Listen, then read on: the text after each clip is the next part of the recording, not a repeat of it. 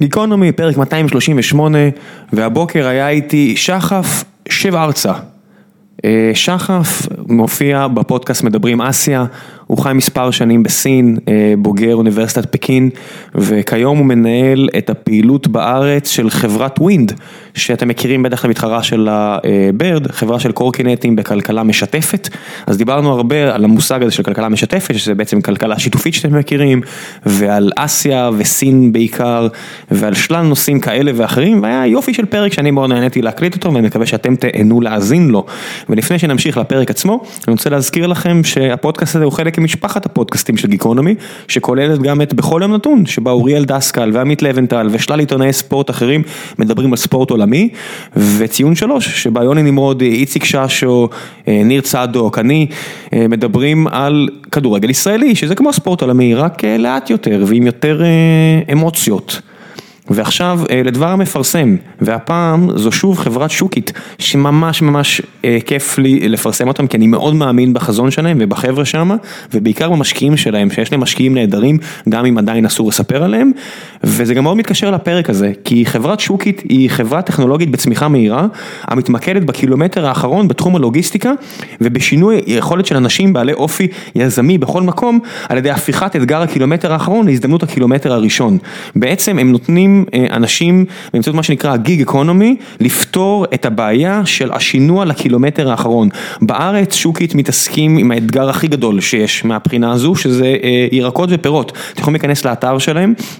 ולראות uh, מה הם עושים, אבל זה רק uh, קצה הקרחון. מתחת לפני הים יש אתגר עצום של פתירת הבעיה באופן כללי, של שינוע סחורות לבית הלקוח באמצעות כלכלה uh, משתפת, באמצעות גיג אקונומי, באמצעות כל מיני רעיונות uh, שבעצם הם נורא חזקים היום בעולם, ושוקית עושה את זה. שוקית כדי לעשות את זה וכדי להמשיך לצמוח, הם מחפשים uh, מהנדסי תוכנה מוכשרים, בעלי תשוקה לפתרון בעיות מורכבות, החל מפיתוח מערכות מבוזרות, מערכת קבלת החלטות שיתמכו במערך מרכזי האספקה של החברה ופיתוח אפליקציות על בסיס הטכנולוגיות החדישות ביותר. קיצור, אם אתם מאמינים לי ומאמינים אה, שאני לא יכול לספר יותר מדי כי הם עדיין לא בשלב הזה, הם עדיין מה שנקרא בסטלף מוד יחסי, אבל אם אתם מאמינים לי שיש שם חזון באמת מרשים ומשקיעים מדהימים אה, ואתם מחפשים אתגר ומעוניינים לסייע ליזמים ברחבי העולם, אז שוקי צריכה להיות מקום שאתם צריכים לבדוק אותו. אני אשאיר לכם אה, לינק לקבלת מידע נוסף ושליחת קורות חיים, כנסו אליו, תסתכלו. ועכשיו, גיקונומי, פרק 238, כלכלה משתפת, אסף שוורצה, תהנו.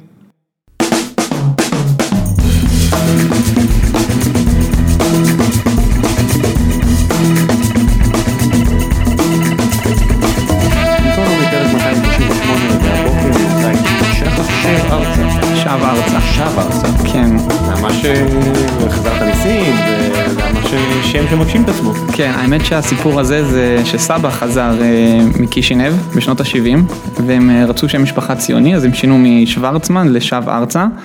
אה, לפני זה יהודים לא היו יכולים לצאת מברית המועצות, ובדיוק אז ניקסון הגיע לברית המועצות, ואחרי כל הסיפור שמה, יהודים הצליחו, קיבלו היתר לצאת, ולכן... סבא שהיה מאוד ציוני והקים את התיאטרון היידיש בקישינב, החליט אה, לעברת את השם, לא רצה שם אה, גלותי יותר, ושב ארצה. כן, היה שם אה, במולדובה כל מיני יהודים קטנים פיזית, אבל גדולים עם ציונות. לגמרי. כן, אני מכיר כל מיני סיפורים על... יש... החבורה של אימא שלי ניסתה לחטוף מטוס. מה זאת אומרת? סיפור ארוך, אני חושב שזה, אולי נספר את זה פעם, אבל הם ניסו לחטוף מטוס. אוקיי. אבל כמו שאמרתי, הם היו חבורה של יהודים קטנים פיזית וגדולים רעיונות. אז, אז, אז כן. לא, זה כאילו הם שילמו על זה ביוקר, על המחשבה ועל הרעיון, אבל אתה יודע. אז כן, אני, אני מבין וכנ"ל אצלנו אותו דבר, באמת הקימו לגמרי מאפס תיאטרון, היה אסור, זה, זה תיאטרון יהודי, ברית המועצות לא כל כך היה מותר, ו, וכן. אז כן, אז אני מכיר קצת את, ה, את, ה, את הסיפורים האלו, וזה מצחיק, כי מולדובה זה ממש... תמיד אמרתי, זה זה, זה החדשקון על הטוסיק של אירופה, זה אפילו לא, אני גר ליד שגרירות רומניה, אוקיי, ויש להם, יש ברומניה אזור שנקרא מולדובה. נכון. וזה כאילו האזור הכי פחות טוב ברומניה, נכון. והם עדיין תופסים תחת על המולדובנים לידם. כן. זה זה יפה לראות איך שבאזורים backwards בעולם עדיין יש מדרגים. נכון. ככה זה, אנחנו חייבים להרגיש יותר טוב מאנשים אחרים. בכל מקום זה ככה. ככה זה, כן. אז, אז יפה שסבא שלך ברח מברית המועצות ואתה הלכת למקום שעדיין מקדש את... אה, את הקומוניזם. לא, לא יודע אם את הקומוניזם, אבל את השליטה בחיי הפרט. אה, כן, למרות שסין, אה, אם אנחנו מדברים עליה, היא לא כל כך נוראית כמו שחושבים. אה, הרבה אנשים שלא היו בסין דווקא כן חושבים שבאמת בסין זה עד כדי כך נורא וכל התקשורת היא קצת מוטה בהקשר הזה. לא שאין דברים בגו, אנחנו נצלול פנימה ונדבר על זה, אבל מי שיגיע לסין יתפלא לראות מקום הרבה יותר חופשי, הרבה יותר פתוח ממה שהוא היה אולי מדמיין. איך אפשר שלא, אתה יודע, אנחנו, בוא נגיד, זה לא צפון קוריאה. לא, זה ממש לא. זה כבר לא מדינה סגורה שאנחנו לא יודעים. אני חושב שגם רוב האנשים יחקרו קצת, יבינו גם מהר מאוד איפה הקווים האדומים. זאת אומרת, אין, יש, יש עדיין הרבה נסתר על הגלוי בסין מהבחינה הזו?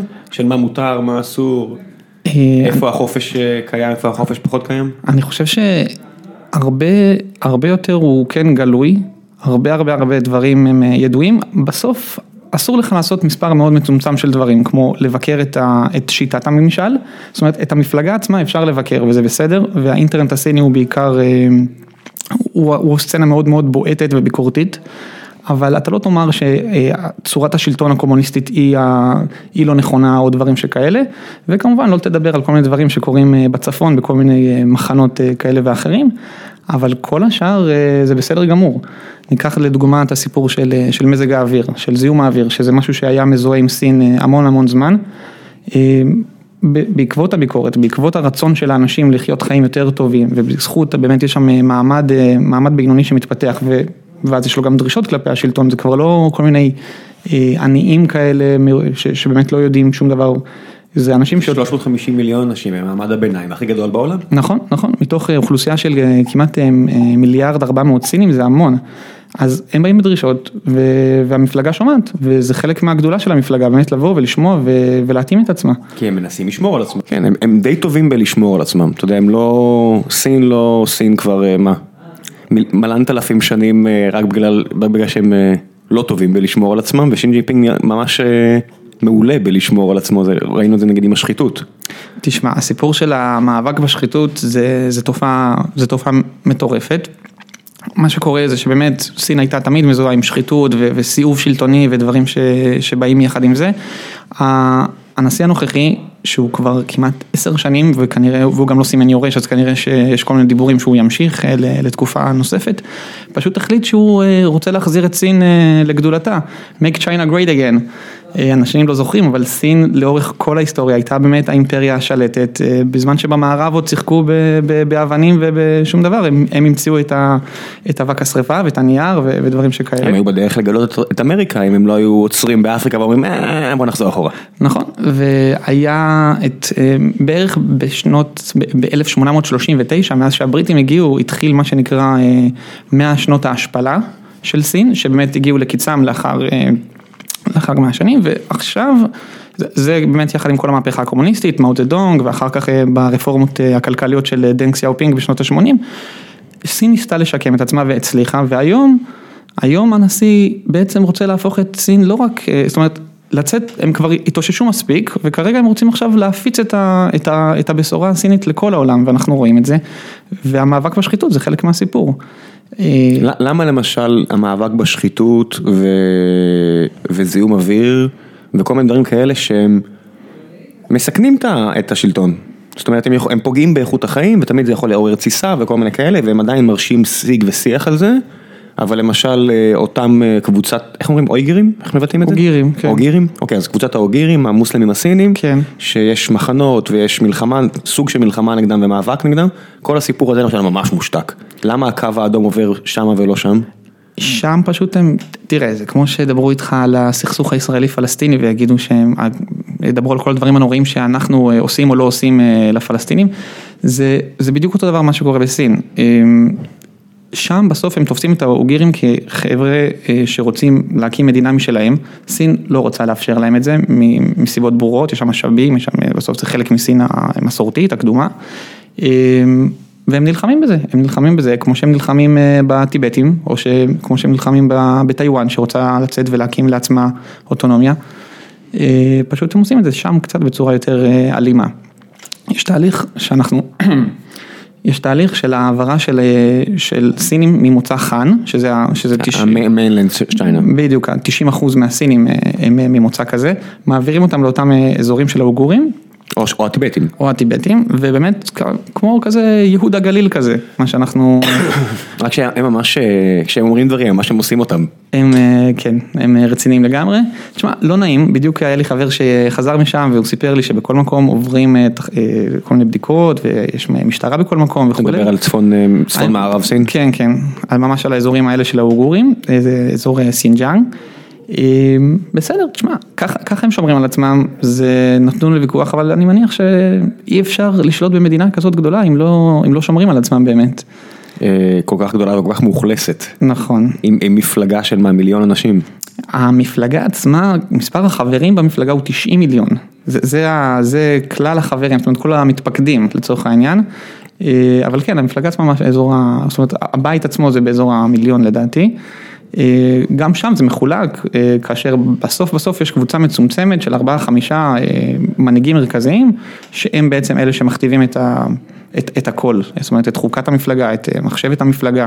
עכשיו בזכות הנשיא האחרון שי ג'ינפינג, יש משהו שנקרא מחשבת, מחשבת שי ג'ינפינג, שזה משהו קצת מוזר, כי היחידים שהיה המחשבה שלהם היו מאו דדונג ודנג סיאופינג, ומאז לא היה אף אחד שהעז לא, לומר את, את המילים האלה, להוסיף ממש שינוי אידיאולוגי. שרגע, אז בואו רק נשים דברים, נסדר דברים, מאו דדונג עושה את מלחמת התרבות המפורסמת. מהפכת התרבות. מהפכת התרבות. ברח לי השם, איך קוראים לבחור בשנות ה-80? דנג סיאופינג. דנג סיאופינג, אני חושב אחד המנהיגים הגדולים של המאה ה-20, בעצם מחליט שקומוניזם זה נחמד, אבל הרבה יותר כיף לעשות כסף, מתחיל את המהפכה הכלכלית העצומה הזו של סין. פותח את סין למערב, והופך את סין ליצואנית הכי גדולה שאנחנו מכירים היום בעצם. ושי ג'ינפינג מגיע ומחליט, אוקיי, היה נחמד לנו אצלנו, בוא נשתלט על העולם. כן, עכשיו זה קצת מוזר כי זה לא תהליך טבעי עבור הסינים, הסינים תמיד הסתכלו פנימה, שוב, זה אנחנו, זה מדינה. כל האסייתים, זאת אומרת, זה לא, זה לא רק עבורם, הם, רוב העמים האסייתים היו נורא inwards, נכון, היפנים ניסו לשנות את זה וקצת התפקשש להם, כן, ועכשיו הסינים עושים את זה אבל בלי מלחמה. נכון, הם עושים את זה בעזרת, בעזרת הכלכלה שלהם, אבל, אבל באמת כל התהליך הזה הוא באמת לא כל כך, לא כל כך טבעי. אבל עכשיו כן רואים את היציאה הזאת, רואים את זה מאוד מאוד מאוד חזק באמת באזור מזרח אסיה, שסין עכשיו פשוט משתלטת ובאמת באמצעות כוחות כלכליים, דוגמה מצוינת זו פקיסטן, שפשוט סין בונה שם המון ונותנת להם המון כסף. היא לא נותנת, היא מלווה. היא מלווה, נכון. יש הבדל נורא גדול בין לתת להלוות. נכון, וכנ"ל. והם עושים את אותו טריק הרי גם בדרום אמריקה, ועוזי דן הולך לדבר עוד חודש וחצי, הולך להגיע, או חודשיים, הולך לדבר על מה שהם עושים באפריקה, שזה אותו טריק של... בוא נביא לכם 20 מיליארד דולר ונדבר איתכם בהמשך, אה? זה, זה, בדיוק, זה, זה בדיוק העוצמה שעכשיו סין, סין בונה לעצמה ו, וכן, אנחנו ממש רוצים או הולכים לראות את הדבר הזה מתחזק והרי הם לא עושים את זה סתם, הם נותנים את הכסף הזה כי זה, זה לא כי הם, חלק, חלק מהנושא הם מבינים שפשוט הכסף הזה הולך לרדת לטמיון. איפה הם מחזיקים את זה? איפה הם מחזירים את ההשקעה? במה שנקרא soft power, הם פשוט מייצאים את השליטה או את הערכים הסינים החוצה. ועוד נושא שזה עוזר להם זה גם במוסדות האו"ם, אותן מדינות אפריקאיות כביכול חלשות כלכלית עדיין מצביעות באו"ם לטובת מהלכים סינים, שזה משהו שמשרת אותם כן, כמובן. הן לא מצביעות פרו רטה כי יש עדיין ועדות ביטחון וכל מיני כאלה שהכל, יש קולות ששווים יותר מאחרים, אין מה לעשות, אבל בסופו של דבר אם יהיה לך רוב באו"ם זה עדיין בסדר גמור. לגמרי. יש לזה ערך. כן. ומעניין מהבחינה הזו שהסינים חשוב להם גם להעביר, להוציא רעיונות החוצה, זאת אומרת רפואה סינית. אני תמיד ממליץ פה על ריפוי או פיתוי של סיימון סינג והוא פותח שם ומסביר למה היה באינטרס הסיני לפמפם לכל העולם את הרפואה הסינית. אוקיי. שזה סיפור מרתק, שהם התחילו בכך שהם הבטיחו רפואה לכל הסינים, אבל לא היה כסף למכונות נורא יקרות מערביות, אז הם מצאו רפואה סינית ודאגו לשלוח נציגים לכל העולם כדי להסביר שדיקור והכל זה איי אוקיי ועוזר לך להכל מכאבי ראש עד כאבי רגליים, כי זה היה פה אינטרס מאוד חכם מהצד שלהם. ואז אנחנו רואים את זה הלאה עם עם מכונות חשמליות, הם עושים עכשיו משהו מדהים, נכון? עם מכונות חשמליות, כן. ומעודדים את זה כי אין להם הרבה נפט. נכון. ואתה מגיע לפה לדבר על משהו נוסף שהם נראה שבוקע מסין, שזה כלכלה שיתופית.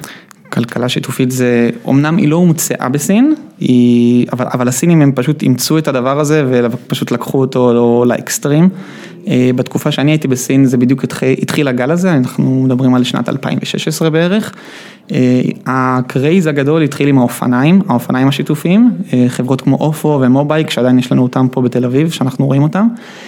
פשוט התחילו להציף את הרחובות של הערים הגדולות בסין, אנחנו מדברים על לדוגמה עיר כמו בייג'ינג של 22 מיליון תושבים פחות או יותר. אתה למדת בפקין. אני למדתי בבייג'ינג, אוניברסיטת אה, פקין, פקינג, כן, אה, zh: 北京大学 בסינית. אחת האוניברסיטאות עכשיו הטובות בעולם. הטובות בעולם, הטובות אה, בסין, היא וצ'ינגחואה הם תמיד ראש בראש כזה, זה פשוט אוניברסיטה נוספת. אגב חברת אופו, אני גם עבדתי באופו בגלגול הקודם שלי שמה. היא צמחה מתוך האוניברסיטה הזאת, זאת אומרת אותו, אותו מנכ"ל דאווי שהיום הוא בצרות די רציניות כי החברה אה, היא פושטת רגל ממש בימים האלה. אה, הוא היה סטודנט באוניברסיטה והוא פשוט רצה שכל הסטודנטים יוכלו לנסוע באופניים בצורה חופשית כי לא לכולם יש מספיק כסף לקנות אופניים, שתחשוב זה עדיין, זה מוצר די זול. אבל גם אז אין מספיק כסף, והוא פשוט אמר בוא ניקח אופניים שכולם יוכלו להשתמש בהם, ובאמת עם, עם הטכנולוגיה, אה, פשוט אפשר לשים על זה אפליקציה, אפשר לשים על זה מנעול חכם ולקחת משהו כמו חצי יואן, שזה אגורות ספורות, אה, וכולם יכולים לנסוע, ובאמת ככה פותרים את הבעיה. עכשיו הקמפוסים שם אה, הם ענקיים, אני לא יודע אם אנשים מכירים קמפוסים בעולם, זה לא כמו אוניברסיטת תל אביב שזה קמפוס קטן. או... גם אוניברסיטת תל אביב היא לא קמפוס כזה קטן. אוקיי, אז, אז תדמיין את אוניברסיטת תל אביב עם, עם פארק הירקון ביחד איתה, ועוד, לא יודע, פשוט זה מרחבים עצומים.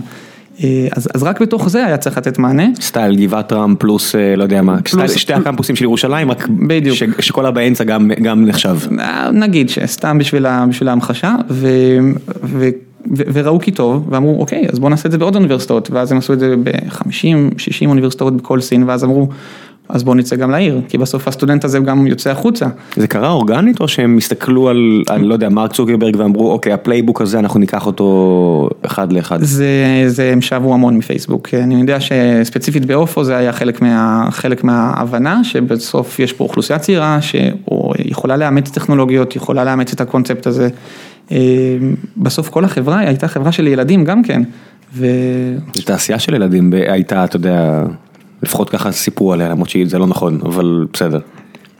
אה, כן, אבל, ואני חושב שחלק מהסיפור זה גם, אה, זה מה שגם הוביל אולי לנפילה של אופו, בסוף אה, זה בחור שהוא יחסית צעיר, שנהיה מיליארדר בן, בן רגע, וקצת השצן עלה לו לראש. איך הוא נהיה מיליארדר? זה הנפקה? זה פשוט המון המון המון כסף שהוזרם אליו, משקיעים עצומים כמו חברות, בין היתר עליבאבא, שהייתה משקיעה די מרכזי של, של אופו. עוד חברת, אה, חברה בשם דידי, שזה האובר הסיני, אה, גם הזרימו המון המון כסף, אה, ופשוט, פשוט נהיה מיליארנר. עשה secondary, משך כסף מהמניות לעצמו ו... כן, טוב, לא, לא כל כך חסר לו, אבא שלו הוא אחד המפיצים הכי גדולים של, של עליבאבא גם ככה, אז הבחור לא, לא רע לו, אבל כן, הוא רצה להוכיח את עצמו, זה משהו ש... זה ממש נשמע כמו הגרסה הסינית של סנאפ. כן, זה... בין השירים שעשה מוצר שהתפוצץ למעלה, אבל ניהול ילדותי טיפה הוביל... הסיבה המרכזית היא שהיה דיבור מאוד מאוד חזק שצריך לאחד בין מובייק לאופו, שני השחקנית השנייה או לא, לא משנה, המתחרה המרכזית של, של אופו הייתה חברה בשם מובייק, אה, חברה משנגחאי דווקא שצמחה בשנגחאי, יש פה גם אלמנט של מעין תחרות בין בייג'ינג לשנגחאי, הם תמיד אה, מתחרות הבירה הפוליטית מול הבירה הכלכלית, תמיד הפוליטית תנצח, אין פה, אין פה שאלה. בסין. אבל, כן, בסין, כן, כן, לא, לא ירושלים תל אביב. אה, אבל הפעם הם, אה, החברה דווקא, אה, דווקא מובייק היא זאתי שהצליחה, רצו לאחד ביניהם, כדי שאני אחזור, אני אסיים את ההקשר, רצו לאחד ביניהם, ומנכ"ל אופו אמר, סליחה, שמובייק יתאחדו עם אופו, לא שאופו יתאחדו עם מובייק. זאת אומרת, מי נשאר מנהל? בגדול, הסאבטקסט הוא מי מנהל את החברה. בדיוק, ו... ועל זה הוא נפל, ולדעת, פשוט הפסיקו לקבל את הכסף, רצו שמובייק, שבסוף הייתה חברה יותר טובה, כנראה. אה, הוא נפל כי מה, אנשים הפסיקו לשתף אה, רכיבות על אופניים, פשוט קנו זוג אופניים או שהפסיקו לא, לא, לרכב? פשוט, פשוט אותם חברות, לא, לא, לא, ממש לא, פשוט אותם חברות אה, שהשקיעו, הרי כל העסק הזה נורא נורא ממונף, ו, ונורא נורא נורא קשה גם להתחרות, כי מחיר הנסיעה עצמו הוא, שוב, הוא, הוא אגורות בודדות, בגלל התחרות, שהתחרות היא מאוד מאוד מאוד קשה. היה, הרעיון הנכון היה פשוט לאחד ביניהם וליצור חברה אחת גדולה מאוד. מונופוליסטית שיכולה לעלות מחירים כי התחרות גומרת לך את השולי רווח. וכן, וברגע שהוא לא רצה להתאחד אז אמרו לו אוקיי אז אתה לא מקבל יותר תקציב, אתה לא מקבל יותר אה, אה, מימון וזהו. יכול להיות שבסין זה פשוט קורה יותר מהר הדברים האלה, יותר אגרסיבי, כי אם איש נוסע בוואלי. אה, בארצות הברית, בצפון קליפורניה, אתה רואה את כל המודעות האלה למשל לשווקים נורא תחרותיים, כמו למשל אה, משלוחי אוכל. גראבאב וכל החברות האלה, כן. אתה יודע, ואתה, ואתה מסתכל על המבצעים שלהם ועל כל מה שהם מציעים, אתה אומר, וואו, איזה קנבליזציה, הם, הם, אני לא, אני לא מאמין שהם מרוויחים פה. ואתה מבין שיש פה סבסוד נורא גדול של, כי יש השקעות, כי קרן, כי, כי הון סיכון היום הוא יחסית שיפ, אני עושה פה במרכאות, משקיעים, אל תכעסו עליי. אה, הוא, הוא, כאילו, יש גישה להמון המון כסף, אנשים מנצלים את הכסף הזה כדי לסבסד ולקחת נתחים מהקהל, ואתה אומר, אוקיי, אם, אם אתם לא תתיישרו מתישהו זה פשוט ייגמר. נכון, וזה... וזה זה- נראה כאילו בסין אולי זה קרה יותר מהר מהמערב? זה, זה קורה בכלל, הכל בסין הוא, הוא הרבה יותר מהמערב, הכל בקצבים אה, הרבה הרבה יותר גדולים, אבל בכלל כל הסיפור, למה? איך זה קורה? שוב, כי אה, זה מדינה ענקית, יש המון המון המון תחרות, ומי שלא יהיה אה, חזק ומהיר ו, וילך בכל הכוח, פשוט לא ישרוד. תמיד, כשמסתכלים על הרבה הרבה הרבה שווקים בסין, ועל הרבה סגמנטים והרבה תעשיות, תמיד זה מתחיל עם המון המון המון חברות, שלאט לאט מצטמצמות לשתיים שלוש חזקות, שנלחמות עד, עד, עד הסוף, ובסוף רק אחת צריכה לנצח. אה, אחת או שתיים, רואים את זה הכי יפה בין, אה, בין טנסנט, שזה החברה שמי שלא מכיר, אה, אחראית על ווידג'ט והדברים האלה, ומול עליבאבא. והן פשוט נלחמות אחת בשנייה בכל דבר. שמנסות לבנות verticals נורא גדולים, זאת אומרת אם אתה בצ'אט של זו, אז גם ה payment שלך יהיה שם, נכון. וגם ה e-commerce שלך יהיה שם, והכל יהיה שם. נכון, ואגב, אותן חברות, בדיוק סיפור האופניים השיתופיים, אה, היה עוד כלי במשחק השחמט הזה בין שתי החברות, זאת אומרת, עליבאבא הלכו עם אופו, וטנסנט הלכו עם אה, מובייק, וזה פשוט עוד, אה, עוד חיילים בשטח, הן נלחמות בכל, בכל, בכל החזיתות. יש תפיסה של רשות להגבלים עסקיים בסין? יש, יש את התפיסה הזו בכלל של התערבות בכלכלה? או שהמדינה הקומוניסטית היא הכי פחות? לא, המדינה הקומוניסטית אה, מתערבת ושום דבר לא קורה אם המדינה הקומוניסטית לא מאפשרת ונותנת, אה, בסוף צריך קשרים וצריך... לא, זה, זה ברור לי, אבל אני אומר מהמובן של, כי הרי, זה- וזה משהו שמבקרים אותו עכשיו הרבה כלכלנים ו- ועיתונאים כלכל, כלכליים, שבעצם אתה רואה את זה ב tech, המטרה של כל חברה היא להפוך למונופול. כן. אם אומרים את זה בחדר סגור בישיבת דירקטוריון או לא, או אם יש לך פיטר טיל שפשוט בא ועומד ואומר על במה, כן חבר'ה, אני רוצה להיות מונופול. כן. שזה כל כך שונה, מ- אתה יודע, מאז לואיס ברנדייס ו- ו- ורוזוולט הראשון ותיאודור רוזוולט שאמרו אין יותר מונופולים, נעשה את ה anti antitrust. וזה נראה כאילו 100 שנה וזה נמחק, בארצות הברית לפחות. כן. נראה לנו עכשיו מאוד הגיוני שחברה תרצה להיות מונופול והחברה תיתן לה. איך זה בסין? אז שוב, אני לא יודע אם, אני מניח שהיא קיימת, אה, האמת אני לא יודע בדיוק אם יש אה, רשות אה, אמיתית להגבלים עסקיים, אני רוצה להאמין שיש משהו דומה, אבל האמת אני לא יודע, אני לא רוצה סתם להגיד, אני באמת לא יודע, צריך לבדוק, לא יודע. זה יפתיע אותי אם כן, כי זה נראה כן. כאילו במערב השיניים נשרו לרשויות. לפחות מול החברות הבינלאומיות האלו שאתה בכלל לא מבין איפה הן משלמות מיסים ואיפה העובדים שלהם יושבים ואיפה בכלל מרכז ה... מרכז הפיתוח, כן. זה נהיה עולם מאוד גלובלי וכעולם נורא גלובלי פתאום חוקי אנטי טראסט נהיו הרבה יותר מורכבים. נכון. אמ, ואם אנחנו גם שנייה חוזרים רגע לסיפור הזה של ה- של הכלכלה השיתופית, אנחנו אה, ש- שאלנו על זה וזה התחיל באופניים, אבל זה פשוט השתגע. אה, היה מצב שהיה חדרי כושר שיתופיים, היה מצב שהיה כדור... רגע רגע רגע עצור. מה זה חדרי כושר? חדר כושר מ- מעצם הווייתו הוא שיתופי, אתה מתכוון למנוי שיתופי אולי. לא, אני מתכוון לקוביות כאלה באמצע הרחוב שמונחות כמו שהאופניים או הקורקינטים אה, מונחים, ובן אדם נכנס ומתאמן, ואז הוא, יוצא, הוא סורק את, ה, את, את קוד הכניסה עם, אה, את, את, יש קוד QR בכניסה לקוביית בטון הזאתי, הוא סורק אותה, משלם, נכנס, מתאמן. מה יש שם? מתח ומשקולות? יש שם מתח והליכון לצורך העניין וקצת משקולות, אה, מזיע את עצמו שמה וזה נחמד כי זה גם יש שם, אה, אה, יש שם מערכת טיהור אוויר וככה הוא לא צריך זה, הוא לא צריך להתאמץ ולא צריך להתלכלך ולא צריך שום דבר והוא פשוט מסיים ומישהו אחר נכנס אחריו. זה שקוף?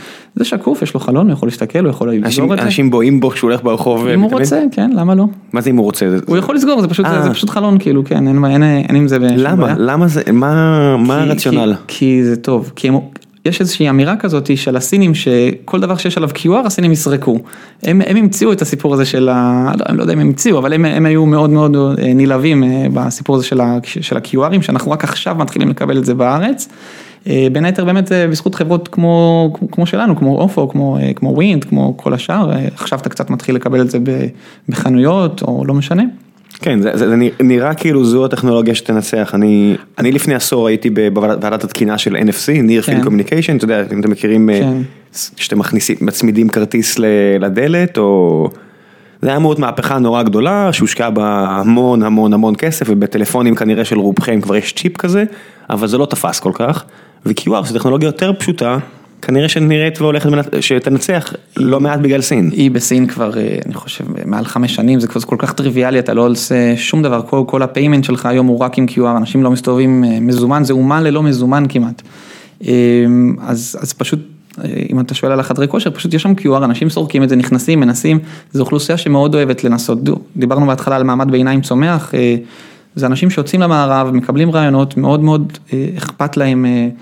אה, להסתקרן ולראות דברים חדשים, הם פשוט מנסים הכל, אה, אבל אתה שואל על חדר כושר, יש אה, מטריה שיתופית, פשוט מטריה שעומדת מחוץ לתחנת אוטובוס, ואתה פשוט יכול לסרוק שוב את ה-QR הזה, לקחת את המטריה, להשתמש ולהניח, כדי שלא תוכל חס וחלילה לסחוב מטריה בתיק. זה כמו בסיינפלד שקרמר אמר, מה זה, אתה קונה מטריה? מה גם, אני פשוט לוקח מטריה מהסל מטריות בכניסה לכל מקום, ואומרים לו, זה לא שלך אבל. אז אה, זה בדיוק זה, ו- ושוב, ו- ו- וזה הכל, זה, זה משתגע עוד יותר לבני זוג שיתופיים, שאתה יכול להשכיר כביכול בן אדם. זה נקרא זנות. זה לא זנות, זה, אוקיי. לא, זה לא זנות, זה, יש תופעה בעיקר בראש השנה הסיני שזה, אה, יש המון לחץ של המשפחה. להביא בת זוג, או לה- בן זוג. להביא, בדיוק, להביא את החבר אה, או את החברה. ויש המון סינים שאין להם, שלא מעניין אותם, כי האנשים האלה עובדים מאוד מאוד קשה ויותר רוצים אה, לפתח את הקריירה שלהם, או לא יוצאים בצורה רצינית אה, מספיק עדיין. אה, וכשהם מגיעים הביתה, לא- לאותו כפר שהם גרים בו, שוב, זה, זה מדינה ענקית, אנשים לא מגיעים כל הזמן הביתה, זה לא כמו שאצלנו, כל שישי שבת אתה פוגש את זה ההורים. כמו אצל האמריקאים לצורך העניין. כן, בדיוק. אמ, אז סביב אותם אה, חגים, פשוט אנשים, יש ממש, יש תעשייה שלמה של השכרת בני זוג אה, פוטנציאליים כאלה, שרק יעמידו פנים שאתה, אה, שהם יוצאים איתך, ואחר כך זה ייגמר. יש אצלם את כל העניין של פשוט לעשות את הדבר, לא יודע, לא כל המקבילה של טינדר ובמבל כן. וכל הדברים כן, האלה, כן, כן. זה יש, תופס? אה, יש אפליקציה בשם טנטן, לדעתי, אם אני זוכר נכון, ש- שעושה, שעושה את הדברים האלה. טנטן זה חיקוי של טינדר? זה כאילו החיקוי של, של הטינדר, יש גם טינדר, אם אתה, אוקיי, איך זה עובד? הטנטן זה ל...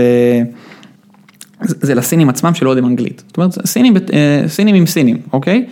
הטינדר זה, יש, זה הסינים ה, ש, שרוצים לצאת עם הערבים, אז הם, הם, אה, הם יהיו בטינדר דווקא. זאת אומרת, אם יש איזה סינית שרוצה חבר אמריקאי, תלך לטינדר, היא לא תמצא אותו בטנטן. כן, יש לי חברים שגרים בשנזן וסיפרו לי על על התופעה. כן, אז, אז זה, זה ממש ככה, ואם אתה דווקא מערבי ואתה בטנטן, זה אומר שאתה, יש לך סינית טובה, כי אתה, כי כולם בגדול שם מדברים סינית רק, ואז אתה עוד יותר אה, מוצלח, כי אז אתה כאילו, you, you stand out. אה, וזה נחמד, יש לי חברים ש... שזה מה שהם שזה עושים, עושים. שזה מה שהם עושים. א- איך, איך, אה, אתה הרי עכשיו בכל מה שקשור ל- לקורקינטים, כן, שזה קלאסי כלכלה שיתופית. כן, אמ, זה, זה, זה משנה גם את התרבות עצמה, הרי התרבות הסינית היא מאוד bike oriented, אוקיי? אה, בארץ אופנה, אנחנו לא הולנד. נכון, הקורקינטים פה בעצם עשו, שינו משהו בהוויה, של להתנייד לא עם אוטו, לא עם כן. תחבורה ציבורית, אבל גם לא ברגל. כן, אצל הסינים, אה, ואצל רוב, רוב מדינות אסיה, אתה יכול לעמוד בווייטנאם, בצומת, ואתה מוקף בארבעת אלפים טוסטוסים. literal, אתה יודע, ממש ארבעת אלפים טוסטוסים. אני יודע. ובסין הייתי בסיטואציה הזאת, ובטוקיו אתה יכול בסיטואציה הזאת, ובקוריאה אתה בסיטואציה הזאת, אז זה לא שהם שינו משהו מהותי בהוויה של בן אדם עם כלי רכב בעצמו. איך, איך זה נראה שונה מאשר בארץ? אה, דבר ראשון, הספציפית הקורקינטים השיתופיים אה, לא כל כך קיימים, זאת אומרת הקורקינטים החשמליים לא כל כך קורים בסין עצמה. הסינים, שוב דיברנו בהתחלה על אלופו ומובייק ועל, ההצפה של הערים באופניים, הם קצת לקחו צעד אחורה בסיפור הזה ובסין דווקא אין קורקינטים שיתופיים. אה, יש קורקינטים? רק פרטים אני חושב, לא, לא, לא, לא, לא כמו שאתה רואה את זה בקליפורניה ולא כמו שאתה מוצא את זה בערים אחרות בעולם, ולא כמו שאתה רואה את זה בתל אביב אצלנו. אה, אז, אז זה אין להם, לא, רגע, אתה אומר אין שיתופי או אין? לא, אין, אין שיתופי, החברות האלה, לא, אבל יש פרטי? יש, יש פרטי, אבל זה לא כזה נפוץ, באמת זה לא נפוץ. אז, אז למה? בגלל המחיר? א', גם בגלל המחיר, אה, ב', בגלל שיש אופניים, הם בסוף עדיין אוהבים אה, אוקיי, מאוד אז- את, ה, את האופניים, ואופניים זה נוח, ובסוף זה מוצר יקר, אנחנו, זה, אם אתה משווה שאתה היית משלם כמעט חצי יואן לנסיעה של חצי שעה באופו או במובייק, אם אתה היית רוצה עכשיו לנסוע באותו דבר עם, אה, עם קורקינט, היית משלם כבר 20-30 יואן, זה, זה כבר, זה סדר גודל אחר, זה אוכלוסיות ש... אה, זה, זה לא משהו שאתה מרשה לעצמך, אה, כאשר האופניים הן כל כך זולות. יש איזשהו tipping point שמי שיכול להרשות לעצמו כבר אולי כבר פשוט יכול לקנות לעצמו. בדיוק, כן, כן, או שהוא פשוט ייסע בתחבורה הציבורית היעילה שיש שם בכל מקרה. למ- למרות שיש את ה... הרי כלכלה שיתופית נובעת, שמעתי איזה פודקאסט לא מזמן על אה, שפיצץ את השכל מבחינת, אתה מכיר את הנתון על מק- מקדחות? שמה? לא. יש אה, בארצות הברית 350 מיליון אה, אמריקאים פלוס אוקיי. מינוס, ויש שם איזה 300 מיליון מקדחות. אוקיי, והזמן שימוש הממוצע במקדחה, לכל אורך חיי המקדחה, כן, הוא איזה 20 ומשהו דקות. הבנתי. מצרפי. לא בשנה, לא בפעם אחת, מצרפי. כל הזמן שהמקדחה הזאת תהיה בשימוש, יהיה 20 ומשהו דקות. אתה אומר, איך זה יכול להיות? כן, מקדחה אתה משתמש פה 20 שניות, פה 10 שניות, פה חצי דקה, אלא אם כן אתה איש מקצוע, ואז באמת אתה מטה את הכיוון לגמרי לצד השני. אבל הרוב המוחלט של האנשים, מברגה, מקדחה, כל הכלים האלה, משום מה, לי יש בבית, כן, אוקיי, אז הרכבתי, אתה יודע, רהיט לפני חצי שנה, אוקיי, אז צריך לתלות משהו. שאר הזמן, למה זה בדירה שלי בדיוק? אז אותו דבר, אז אותו דבר על קורקינטים, גם אם יש לי את הכסף, למה שזה יהיה לי בדירה? על הסינים האלה, אין להם דירות גדולות. נכון, אז, אה, אז באמת בגלל זה אני אומר, אין, אין צורך בדברים האלה, אבל תחשוב רגע, אתה דיברת על מקדחות, אה, תחשוב על המכונית שלך, אתה, במכונית יש לך אה, מנוע נורא נורא גדול שהוא לא מנוצל והוא תופס מקום בחנייה, יש לך, אם אתה נוסע, רוב הזמן אתה תיסע כנראה לבד, רוב האנשים באמת נוסעים לבד, אז אומר שיש שם עוד ארבעה מקומות אה, לא מנוצלים, יש לך בגאז' ענק, אה, נכון? יש לך תא מטען, שאתה, שרוב הזמן הוא ריק, כאילו גם אם אתה עושה קניות, אה, אני לא יודע, בכלל אנחנו פה בערים הגדולות, מי, מי, מי, מי כבר עושה קניות כל כך גדולות, אתה יורד פה למטה לסופר וקונה מה שאתה צריך, ובסוף כל הדבר הזה צריך לעמוד ברחוב ולתפוס לך מקום, אז להחזיק רכב נשמע בזבוז מוחלט, בדיוק כמו הסיפור של המקדחה. ו, ולכן יש פה, לכן המודל הזה של קורקינטים שיתופיים ואופניים שיתופיים וכלים, או אפילו אופנועים שיתופיים, זה גם משהו שמתחילים לי, מתחיל לצבור תאוצה בעיקר בארצות הברית. אה, לכן הדבר הזה באמת make sense. השאלה אם זה, יש לו, האם זה באמת מחזיק מים כלכלי, וזה לא יהיה את אותו סיפור שתיארת על אופו ו... אז אחד הסיבות המרכזיות שזה, שזה בדיוק כן, שזה מחזיק מים כלכלי, בגלל זה המחירים הם הרבה הרבה יותר גבוהים. אם, כשמסתכלים על המספרים, זה, זה, באמת, זה באמת מצליח, אתה, אה, נסיעה ממוצעת לוקחת, אה, בוא נאמר 20 דקות, על דבר כזה אתה תשלם פחות או יותר אה, 15 שקל, אה, כאשר להטעין את הקורקינט ממצב של סוללה גמורה לסוללה מלאה לגמרי, ל-100 אחוז, אתה תשלם על זה שקל, כל השאר זה, זה שלך. כל השאר זה שלך, אוקיי, יש לך עלויות תפעול וכולי, אבל עדיין אתה נשאר פה עם הרבה הרבה כסף, עם הרבה הרבה רווח, ולכן זה make sense, וזה, ולכן זה שווה. ואיך זה הגיוני מבחינת הצרכן, הצרכן פשוט אה, כאילו לא רוצה להתחייב על הקנייה ואין וזה גם נוח לו, תשמע, אתה יורד מהרכבת. את העניין של הגנבות. רגע, למשל בסין זה בעיה? הבעיה של הגנבות היא- היא אוניברסלית, היא בינלאומית? כן, ודווקא בסין זה, ש- שוב, כן, אז זה, זה בכל מקום זה קורה. אנחנו דווקא מסתכלים לדוגמה על ישראל, בישראל גם אמרו לנו, אתם יודעים, הישראלים נורא נורא אה, בעייתיים וזה. מאיזו בחינה? הם, הם יעשו ונדליזם, הם יגנבו, כל ה... הם ישחיתו, הם לא אוהבים. דווקא אנחנו רואים אה, שהאמריקאים הם הרבה יותר גרועים אה, מהישראלים בהקשר הזה. אתם זה ווינד, אנחנו זה ווינד, כן. המתחרים של ברד. כן, כן. או, בסוף- אני לא חושב שאנחנו גם באמת מתחרים, אני חושב שכולנו פה... לא, נו מה?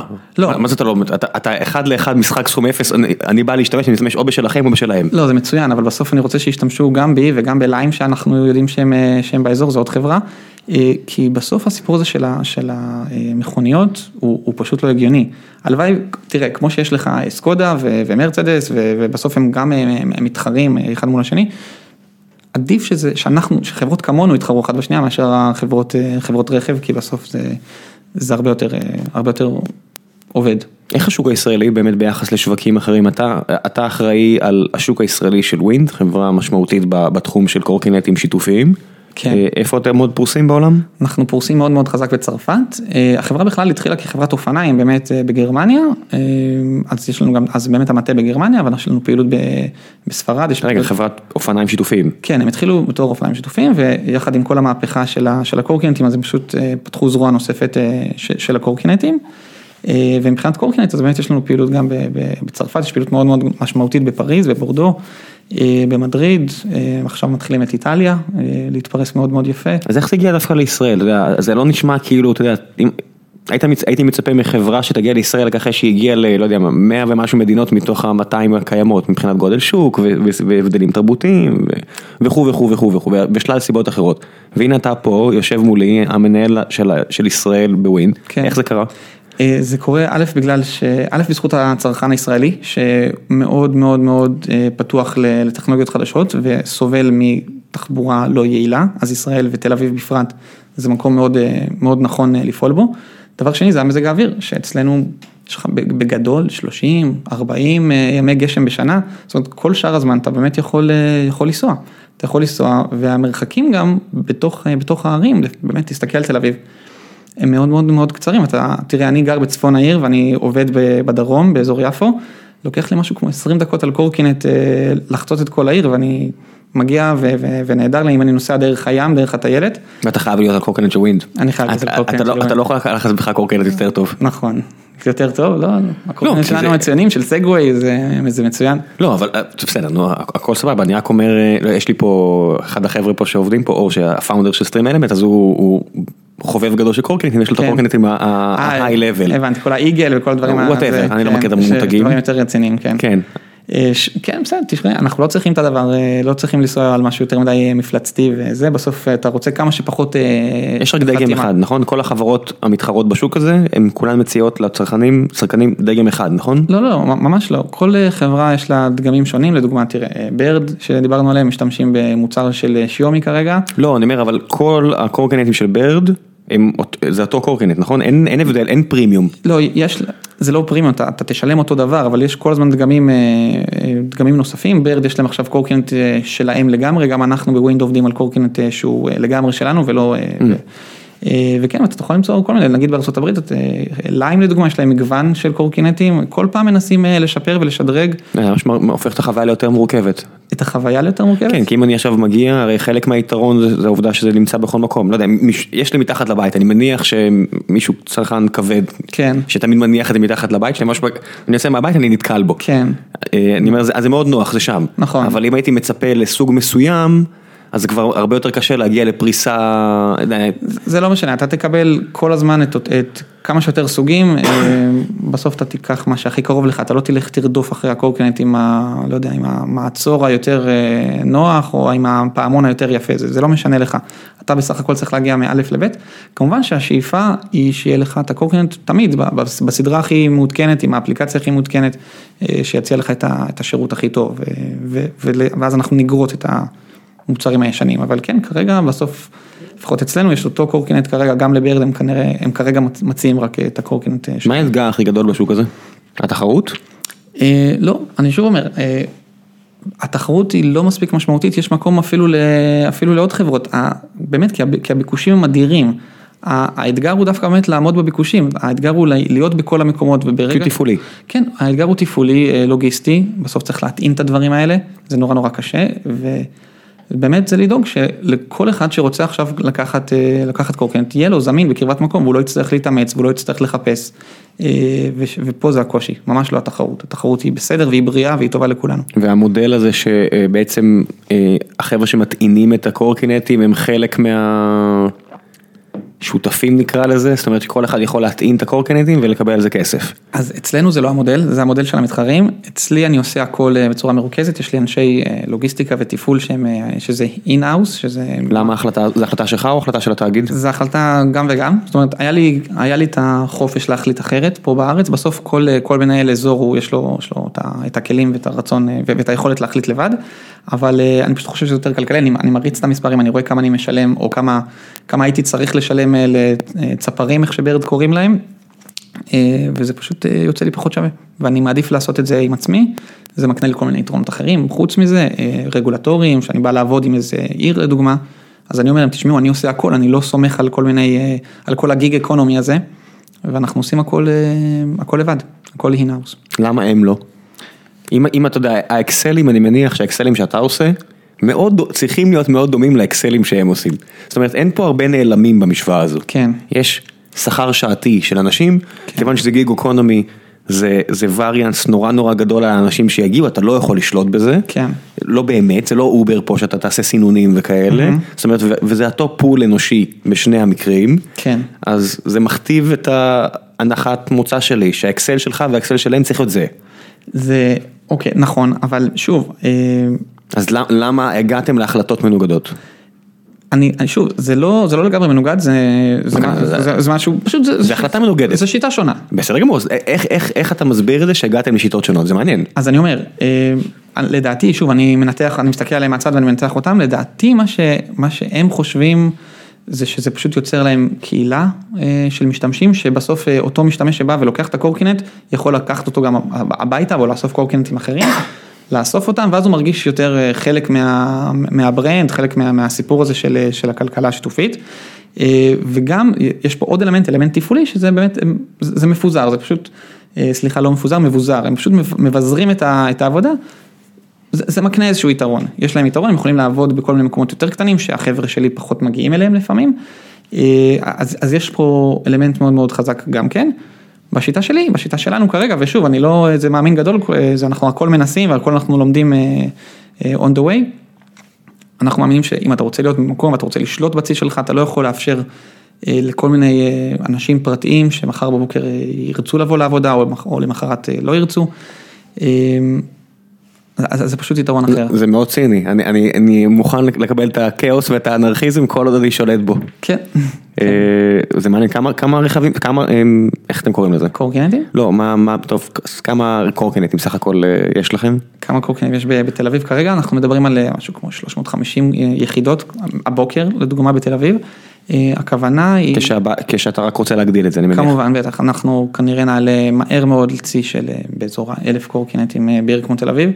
שוב, לפי הערכות, תל אביב יכולה להכיל גם 4,000 קורקינטים בלי להפריע לציבור ובלי להפריע אה, לאף אחד.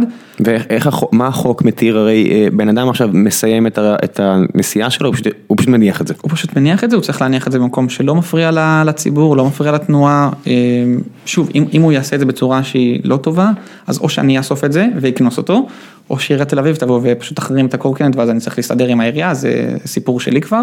איך הביזור? הרי הביזור אצלהם, ואני חוזר להחלטה הזאת של אתה אה, מנהל את הכאוס בניגוד אצלהם לכאוס מכועס. כן, אה, כן. לגמרי, כן, אה.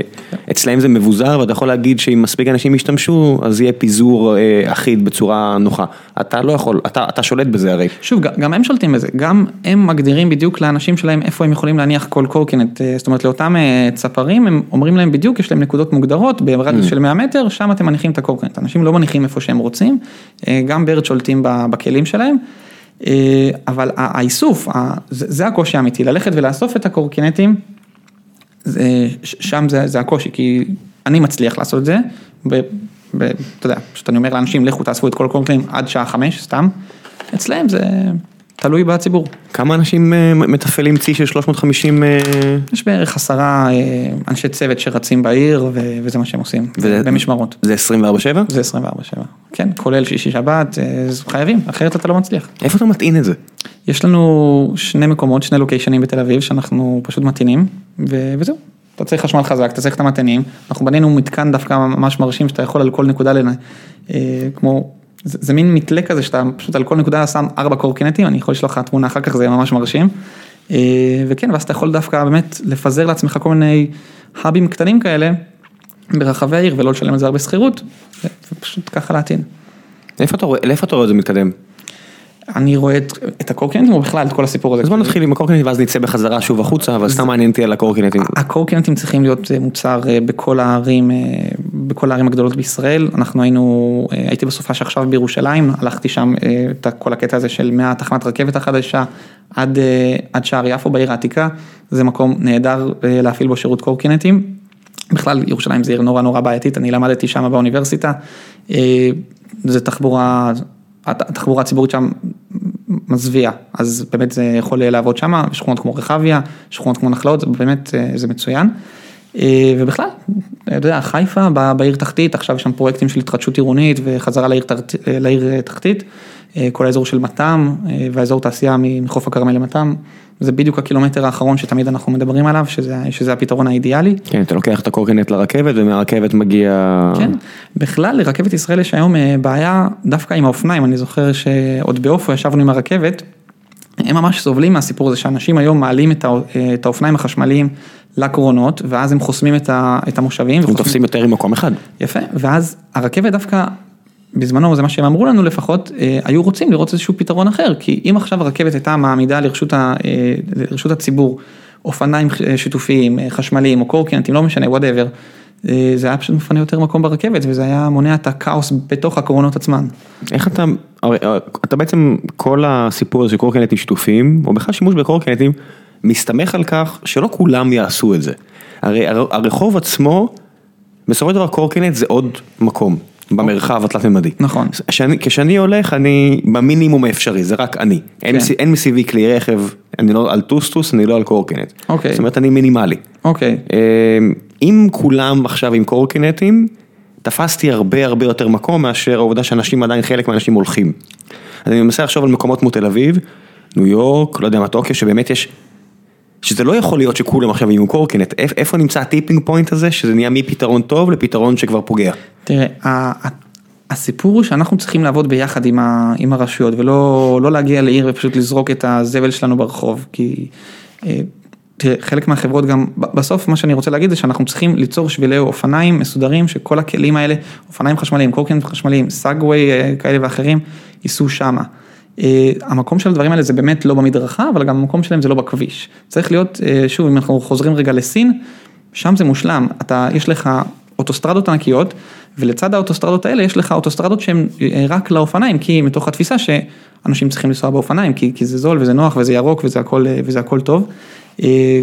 ככה אנחנו צריכים שיראו הערים שלנו עם אוטוסטרדות של אופניים, או קורקינטים או whatever. וזהו, אתה, אתה גם, אתה זרקת משהו על הגיג איקונומי, כן. אתה לא מאמין בה? אני מאמין בה, אני חושב שזה, שזה נהדר, אבל אה, תראה, בסוף יש לזה מגבלות. יש לזה מגבלות, אתה לא, וזה גם לא כל כך נוח מול העובדים, יש, אתה מכיר את כל הסיפורים האלה. הם גם. לא עובדים שלך. הם לא עובדים שלך, אז אתה לא משלם להם פנסיות, ואתה לא משלם להם פיצויים, וימי מחלה וחופש, אה, וזה טוב אה, עד רמה מסוימת, אבל כשזה פוגע בעובד ובזכויות הסוציאלית שלו, אז יש פה, יש פה עניין שלא מבוטל. זה נשמע כמו משהו שיותר, איך זה, רגע, איך בסין החוקים הסוציאליים דווקא סין זה מצחיק, כי סין אה, עד לא מזמן, רק עכשיו הם התחילו לה- להכיל אה, פנסיות לעובדים, פעם זה היה רק באמת אה, לעובדים אה, אה, במשרדי ממשלה, אבל עכשיו הם התחילו גם בשוק הפרטי לה- להכריח אותם אה, להפריש לפנסיה, זה וואו, מצחיק. כמה מיליארדרים חדשים ייווצרו בזכות הקרנות האלה. כן, בדיוק שוק הביטוחים, אה, קראתי אתמול כתבה שזה משהו שהולך להיות הדבר הבא בסין. אה, אז, אז כן, זה מצחיק, אין שם פנסיות עד לאחרונה, אה, בסדר, אז הנה עכשיו הם אה, מתקנים את זה, דווקא אותה מדינה קומוניסטית. לא, זה, זה, זה מה, אני אומר, זה בסדר, אבל זה נראה כמו מדינה שגיג אקונומי יהיה קלאסי עבורה. אז, אז כן, לפני שנכנס לחוקים הסוציאליים של- שהעולם מכיר. נכון, אז אני אומר, זה, זה מה שהם עשו, ובגלל זה כל הסיפור הזה של הכלכלה השיתופית היה ממש ממש חזק בסין, נתנו את כל הדוגמאות של החדר כושר וכולי. אני, זה, זה מזכיר לי, פעם היה גם אה, במגרשי כדורסל, היה גם אה, כדור, אה, כדורסל שיתופי, פשוט היית יכול לבוא, לקחת כדורסל במכונה ו- ולנסוע. כן, זה, זה קלאסי, ולכן זה הצליח, ולכן זה הצליח לגמרי. וזהו. מה עוד, תן עוד דוגמאות על מה, מה עוד שיתופי, לפני שנעבור לשאלות מהקהל, מה עוד שיתופי? מה עוד היה שם בכלכלה השיתופית? אני באמת, היה את המטריות שזה הכי הפליא אותי, הכדורסל השיתופי, אה, אני יודע, היה ספסל שיתופי. אה, בסין, דיברנו על תחנות האוטובוס, אז היה שם מין כמו, אה, בחלק מהתחנות האוטובוס יש פשוט, זה, זה כאילו, זה פשוט עמוד ורשום אה, מספר הקווים שאמורים לעצור שם. אז יש אנשים מבוגרים שרוצים לשבת והאוטובוס לפעמים לוקח לו זמן, אז פשוט היה מין כיסא כזה מתקפל, ששוב, אתה סורק את ה-QR, ואז אתה מושך בעצם מין כיסא פלסטיק כזה מתקפל מהרצפה, ואז אתה יכול לשבת עליו, וכשהאוטובוס מגיע, אתה פשוט סוגר את זה. אז יבוא הבן אדם ויגיד למה זה לא ציבורי. נכון, כי, נכון, אבל למה? כי ככה, כי הופרט ומישהו מרוויח מזה. לגמרי, כן. וכלכלן יבוא ויגיד בצורה תיאורטית שזה הדבר אפילו היותר טוב, כי זה יפתור בעיות של ביקוש והיצע. בדיוק, כי הרי למה שיעמוד ספסל ויחסום את המדרכה אם אף אחד לא צריך עכשיו אה, לעבור שמה? כאילו, תשתמש רק מתי שאתה צריך, אל תשתמש אה, סתם, תשים עכשיו השקעה מטורפת של אה, ספסלים בכל סין, תחשוב, זה, זה לא כמו ספסלים בישראל, שישה מיליון או שמונה מיליון תושבים, זה מיליארד וחצי אנשים. אה, זה, כאילו קפיטליזם בצורה הכי, אה, טהורה של... כן. לא צינית, לא, הכי טהורה. כן, אני לא יודע אם- טהורה. אני לא יודע אם צינית, אבל... כן, כן, נכון, זה נכון אה, לגמרי. כן, אפשר להגיד צינית, היא די- היא די משוללת רגש מה, מהבחינה הזו, אבל זה, זה די מעניין, אתה יודע, זה, זה מדינה שמרתק להסתכל עליה מכל כך הרבה זוויות, אז בטח מהזווית הזו. לגמרי. כי כלכלה שיתופית נשמע על הנייר, כי אתה יודע, כאיזה רעיון נשגב ו- וסוציאלי, עד שאתה פורט אותו ל- למרכיביו, ואתה מבין, לא, זה הכי קפיטליסטי שיש. אה, דוקטור, זה, זה utilization מושלם לכל חפץ, תוך כדי רווח. לגמרי. איפה שלפני כן לא היה רווח. אה, אנחנו דיברנו בפודקאסט שלנו עם אה, דוקטור אה, יאיר פרידמן. ספר קצת על הפודקאסט. אה, אוקיי. אני סימנתי לך עם האצבע שזה הזמן. זה הזמן, זה, אבל לא, זה ההמלצה שרציתי להמליץ. אז, לא בטוח שהגיעו עד הסוף וכאלה, אתה יודע, אני אומר, תפזר את הסיכונים שלך. בסדר גמור. תגדל. אז אני אומר, אז יש לנו את הפודקאסט מדברים אסיה, ששם אנחנו מדברים על, באמת על כל הסיפורים האלה ודברים אחרים, אז באחד הראיונות דיברתי עם דוקטור יאיר פרידמן מאוניברסיטת תל אביב, והוא, והוא תיקן אותי, הוא אומר, תשמע, זה לא כלכלה שיתופית, זה כלכלה משתפת, כי כלכלה שיתופי זה כמו, זה כמו בקיבוץ, בקיבוץ הכל היה שיתופי והכל היה נחמד ואין רכוש וזה, לא, פה הכלים האלה שייכים לחברות, חברות שרוצות לעשות כסף, אז אה, כל השם הזה, כלכלה שיתופית, הוא, הוא לא באמת... אה, הוא הוא קצת מטעה, אה, זה קצת מעצבן גם שזה מטעה, אז באמת צריך להגיד כלכלה משתפת, זה פשוט משתף את הנכסים, אבל הנכסים האלה הם בשום, בשום צורה הם לא שלך, הם שלך לרגע, ואתה משלם על זה.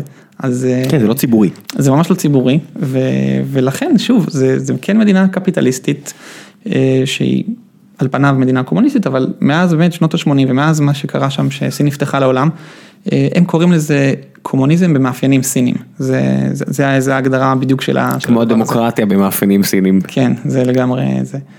אה, אגב, סין לא. לא מנסה לשנות אה, את עצמה בהקשרים האלה וגם לא מנסה לייצא את הקומוניזם או, או לא אומרת למדינות אחרות תפסיקו להיות דמוקרטיות, הם ממש בסדר עם שלהם, שוב, זה מתוך ההבנה והביטחון העצמי שיש להם בצדקת הדרך. והאמונה שהם עושים את מה שהם צריכים לעשות. בוא נעבור קצת לשאלות מהקהל, ולפני שנעשה את זה נשאיר אה, מקום לדבר המפרסם. לפני שנגיע לשלב השאלות מהקהל ונחזור לפרק, אני רוצה לספר לכם על יוזמה מגניבה שתומר אביטל, שהתארח אה, בפודקאסט בעבר, הוא מריץ, אה, הוא ומספר אה, אנשים נוספים, עושים הרצאות סופר מעניינות על תפקיד התקשורת בעידן המודרני, על מפת התקשורת הישראלית ומדוע עיתונות עצמאית ואקטיביסטית היא חלק מהפתרון הנדרש. משהו שאני אישית מאוד מאמין בו, אה, גיא רולניק שהיה פה אה, מספר פעמים מאוד מאמין בו, שרון שפורר שהייתה פה מאוד מאמינה בו, אז אה, תומר מגיע ומציע לכם משהו חדש, הרצאות במקום העבודה בדיוק על הנושא הזה. ההרצאות הן דרך מאוד חשובה עבורם בארגון אה, להמשיך ולגדול ולהפיץ את המודעות לחשיבות והשקיפות והמנהל התקין במדינה כמו ישראל והוא ממש ישמח אם אה, תעזרו לו. תיכ- תיכנסו ללינק שאני אשאיר לכם, והנה כמה דברים שחשוב מאוד לדעת. ההרצאה היא פוליטית, אבל לא מפלגתית. זאת אומרת, אם יש לכם במקום העבודה בעיה עם פוליטיקה באופן כללי, אז זה לא בשבילכם, אבל זה לא נגד או בעד מפלגה ספציפית, וכל מי שקורא ועוקב אחרי תומר יודע. שזה באמת הסיפור, הוא באמת כנה מהבחינה הזו, אז אין פה פחד שצד אחד יתעצבן על הצד השני. ההרצאה עצמה אורכת כשעה וחצי וכוללת שאלות, והיא מפוצצת ראשים. אז תפנו אליו, אני אשים לכם לינק, דברו איתו ישירות גם בפייסבוק, ועכשיו בחזרה לגיקונומי 238, שאלות מהקהל. וחזרנו עם שאלות מהקהל, אה, כל השאלות הן בפורום החיים עצמם של גיקונומי, 24 שעות, 36 שעות לפני הפרק אני בדרך כלל מפרסם מי הולך להגיע, ומי שרוצה משאיר שאלות. אז אה, נדב אה, קולנדר שואל, מהם הקשי- הקשיים וההבדלים העיקריים שאתה נתקל בהם בעבודה עם הקהל האסייתי, בדגש על סינים? אוקיי, אז אה, ההבדל המרכזי, ואני חושב שכולם תמיד מדברים על זה, זה הנושא הזה של, אה, של אה, ליצור את האמון הבסיסי. תראה, ששני אה, מערביים לצורך העניין באים ו- ורוצים לעשות עסקים, אז זה, זה הכל מאוד מאוד ברור, אה, זה שאלה של כסף, זה שאלה של אינטרסים שמתנגשים. אה, בסין אתה לא תעשה עסקים עם מישהו שהוא לא סומך עליך ולא ישבת איתו ושתית איתו והוא ראה את האופי האמיתי שלך, כי זה מה שקורה שאנשים שותים. וזה לוקח זמן וזה לוקח המון זמן לפעמים, זה גם לפעמים מדברים על אם זה עסקאות מאוד, מאוד גדולות, זה יכול לקחת גם שנים, יש דוגמה מצוינת של אה, יואב אורן מסימילר ווב, שוב דיברנו איתו במדברים אסיה, אה, שהוא מספר על עסקה שהם עשו עם חוואווי, שבאמת לקח להם מעל שנה וחצי רק, אה, אתה יודע, כדי, כדי להגיע לדבר הזה. המאזין אור עופר עכשיו מתגרד ואומר לעצמו, זה היה שנה וחצי ארוכה. כן, לגמרי, לגמרי זה. אמ, שוב, עסקאות אה, אה, אפ- אפילו קטנות יותר, באמת לוקחות יותר, אה, יותר מהר אצלנו במערב. באסיה, בעיקר עם הסינים, זה לוקח זמן, אתה צריך לרכוש את האמון שלהם, ואתה צריך ללכת לשם, לנסוע לשם, לבקר. ושוב, זה, זה מקשה, ולא כל אחד, זה עולה כסף, זה עולה זמן, לא כל אחד יכול. דווקא מהבחינה הזו, אנחנו עוד לא כאלה. כאילו, אתה יודע, אנחנו, חצי דרך לסין, אני אומר מהבחינות, אני אומר לעצמי, הגרמנים, אתה עובד בחברה שנוסדה בגרמניה ויש כן. לה מרכז פיתוח בסין. כן. דווקא החיבור בין גרמנים לסינים נראה לי הכי, היה לי איזה, עבדתי לפני כן. הייתי בפאונדינגטים של פפר והגיעה משלחת מסין, היה ממש בשבוע האחרון שהייתי שם, כן. של איזה בנק ענק בסין, והצגתי להם את מה עשינו, ל-40 אנשים בסין. והם תוקעים לי גרפסים בפנים והם צרחו עליי בשלב, הם פשוט איבדו כל רסן בשלב מסוים, אחד, אחד ברגע שאחד הבוסים שם אה, צרחו במובן של התלהבות. אה, הם התלהבו, כן, אוקיי, כן, זהו. וזה, התחיל לצעוק דברים והמתורגמן עושה לי, הוא שואל כמה אתה עולה, ואמרתי, לא, אני אגיד לך משהו אבל לא, וזה פשוט המנכ"לית של לאומי שי, אם אתה רוצה לך לדבר איתה, תשאל אותה כמה אני במרכאות עולה, לך לדבר איתה. כן. ואני אומר לעצמי, אוקיי, ההתנהגות הזאת, אה, אני צוחק מזה, נחמד לי, אני ישראלי, אני יכול, אני, חווה את זה בעוצמה כזו או אחרת עם ישראלים אחרים. אמרתי, עם גרמנים? איך גרמנים חווים את זה? אה, את, את, את הסיניות הזו. אצלנו דווקא כל החבר'ה הגרמנים הם, הם עשו תקופה לא מבוטלת בסין, אני חושב שזה זה מדהים לראות, יש לי אה, אחד החבר'ה אצלנו, ה-CEO הוא, אה, הוא אמריקאי בכלל, שעבר לגרמניה ועכשיו הוא בכלל, וב- וברקע שלו הוא פשוט מדבר סינית שוטף, הוא היה עובד בשני שני החבר'ה, היו עובדים בגרופון בסין, אז, אז, אז זה עובד, זה פשוט עובד, אין, קיצור, התרבות הסינית ניצחה גם אותם. לגמרי, לגמרי. מה הם שותים? הסינים? כן. בייג'ו. שזה מעניין, זה משקה עם אה, 30 או 40 אחוז אלכוהול, זה מזכיר את הטעם של אה, משהו בין ערק לאוזו ל- לנפט, לא, זה פשוט משהו דוחה, אבל אה, אני מבין שזה הניסי. זה, זה הניסי, אבל זה באמת, אה, זה, זה מאוד מאוד חזק, אני חושב שזה אולי באמת, זה, אני חושב שזה יותר חזק מוודקה או דברים שכאלה. אה, וזה חלק מהסיפור, אתה, כשאתה בא לעשות עסקים אתה צריך לשתות, ואתה אסור לך לשתות, אה, אתה צריך לשתות לפחות שלוש פעמים, וזה, וזה באמת מגעיל. יש כתבה נהדרת של, אה, של אופיר דור, אני- לדעתי יצאה אה, בשבוע האחרון בכלכליסט, אה, רק על הסיפור של הבייג'ו ואיך עכשיו סין רוצה לייצא את, ה, את אותו משקה אה, לכל מיני מביני אה, עניין ואלכוהול בכל העולם. הנה חכה זה כמו עם הדיקור הסיני, אחרי יסבירו לך שזה- המשקה הכי טוב שיש. זה, זה לגמרי זה, ואז יש לך כל מיני, אה, אתה יודע, יש טעם פירותי וטעם מתקתק, וטעם. אה, זה. כן. אה, אבל תראה, אנחנו מדברים על סין שהיא מייצאת את הדברים האלה, אבל זה חלק מהסופט פאוור אה, של הודו לדוגמה עם, ה, עם היוגה. הרי אותו דבר עם, ה, עם הדיקור הסיני, ההודים עשו עם, ה, עם היוגה. אני פשוט נותן להודים הרבה פחות קרדיט שזה היה מתוכנן, אצל, אצל ההודים זה פשוט, אתה יודע, התפלק להם. לא, אני, לא, לא, לא, אתה לא חושב? מודי, הוא, יש על זה, מודי חדש, מודי, אתה יודע, בסין זה ממש משהו סיסטמטי כבר הרבה זמן. מודי, אני, אני מקבל את זה שמודי... לא, מודי מאוד רציני, תשמע, יש כן. הסיפור עם היוגה, הוא מתרגל והוא כל הזמן עושה וזה זה לגמרי זה. אני בכלל, בא- באהבה שלי, אני מאוד מאוד אוהב את הודו, אני גם אה, חייתי תקופה קצרה בהודו. איפה? אה, אה, בדלהי, פשוט אה, ממש חייתי שם. חצי- למה? פשוט. אהבתי את העיר, כולם תמיד אומרים ש... יצאת מדלהי? יצאתי מדלהי ודאי, אבל... וחזרת? וחזרתי, אני מאוד מאוד אוהב את ה... דווקא את הערים הגדולות ההודיות. למה?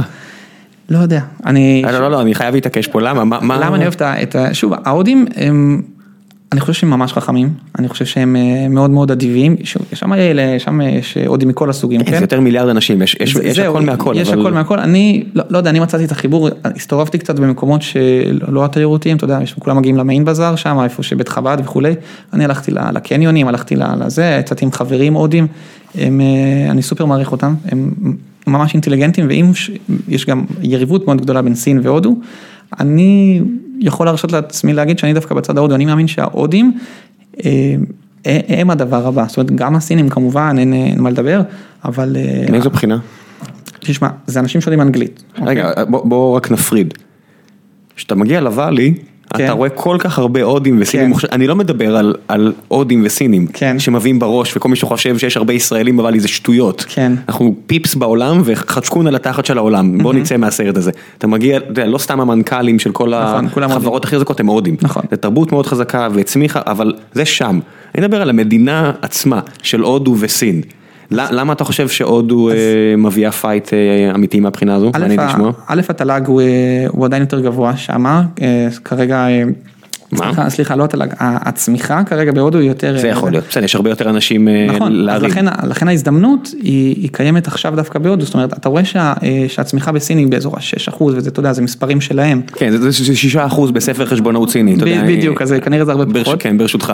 זה, זה בדיוק העניין, ולכן, ובהודו המספרים הרבה יותר, הרבה, הרבה יותר גבוהים, הפוטנציאל בהודו יותר גבוה, האוכלוסייה יחסית יותר משכילה, מדברים אנגלית, אה, שוב, עדיין מושפעים אה, מכל הסיפור של שהבריטים ששלטו שם, אה, ורואים את זה, ושוב, אתה דיברת על המנכ"לים, זה, זה לא סתם, הבתי ספר. ממש לא סתם, I- איך זה נקרא? IIT? כן, הבית הגבוה של- כן. של רבע מיליון אה, סטודנטים או לא יודע מה. כן, כן, זה, זה לגמרי. לא, לא, אני לא מדבר על הודים. שבוא, בוא רק, רק נבהר. אה, אתה, אתה רואה את זה פשוט בוואנים, אתה יודע, אני, אני עכשיו עובד עם חבר'ה מפייסבוק וכל מיני כאלה, הם אין יותר לבנים. נכון. מה לעשות, הם כולם סינים מוכשרים או הודים מוכשרים, אין...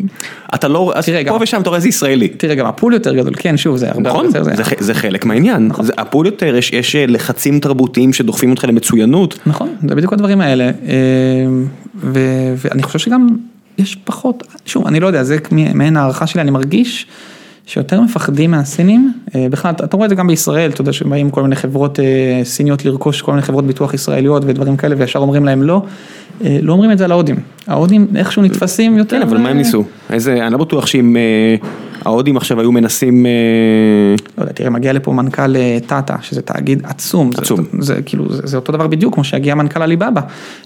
וטאטה באמת מעורבת בבנקים. למי שלא יודע, ט- בנקים, טאטה... אה, תעשייה ביטחונית. נכון, טאטה מייצרים ליבות בנקאיות, אני חושב שדיסקונט משתמשים בטאטה, אם אני זוכר- אם אני זוכר נכון.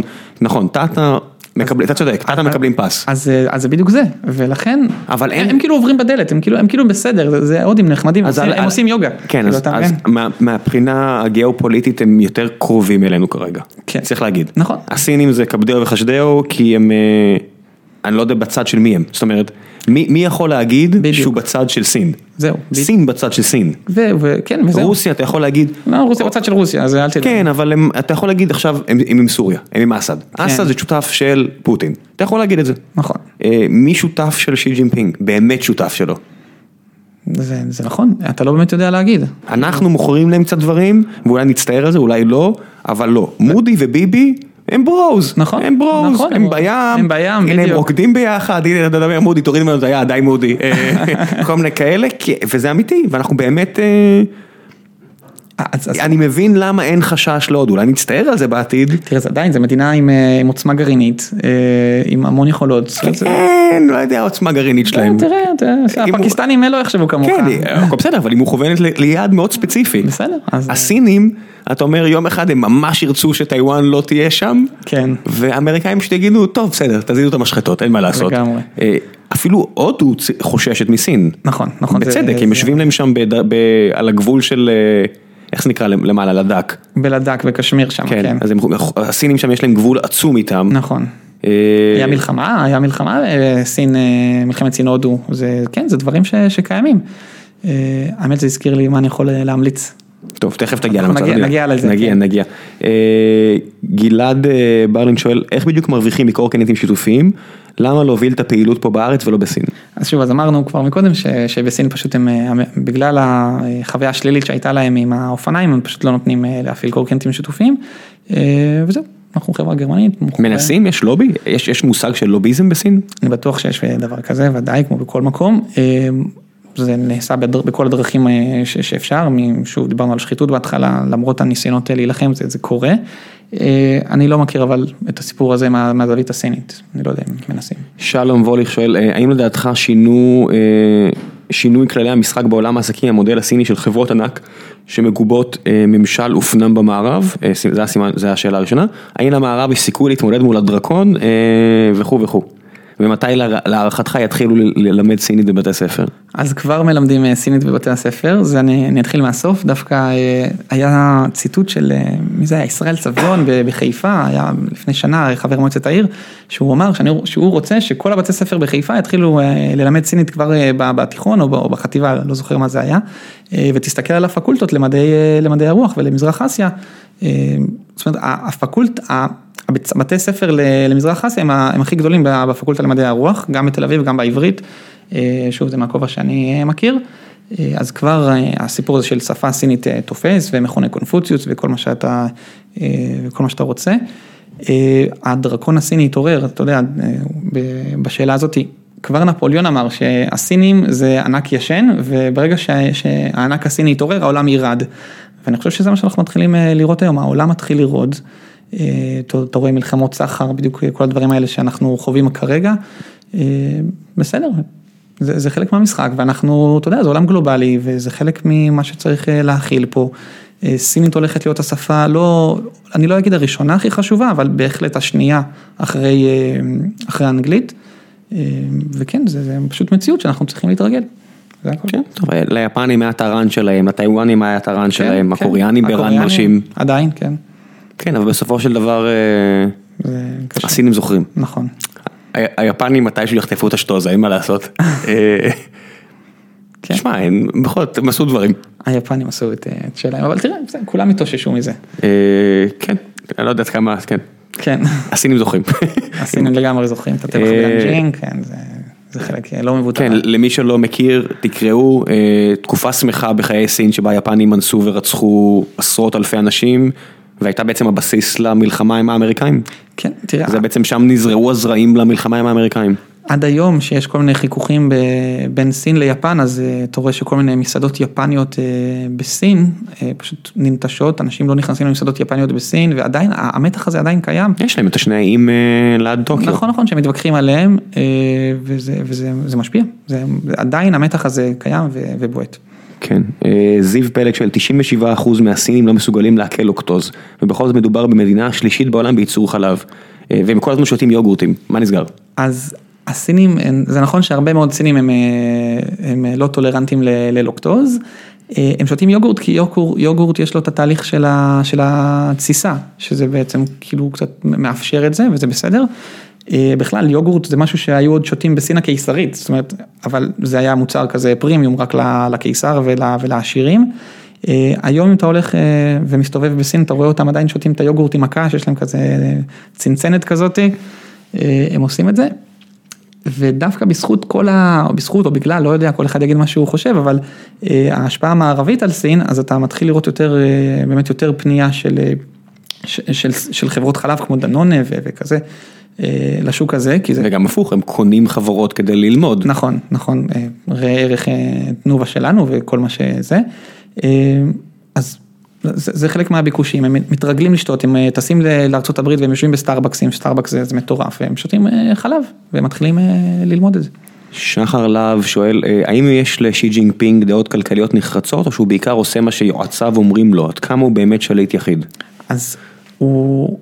אז זו שאלה טובה, שהרבה דנים עליה, על הכוח של הנשיא המכהן, הוא לגמרי התחזק, באמת דיברנו מקודם קצת על הקונגרס האחרון שהיה, ששם הוא מיצב את כוחו, ובדרך כלל מה שקורה זה שנשיא נבחר בסין לכהונה של עד עשר שנים, זאת אומרת כל חמש שנים הוא צריך, יש, יש בחירות וצריך להיבחר.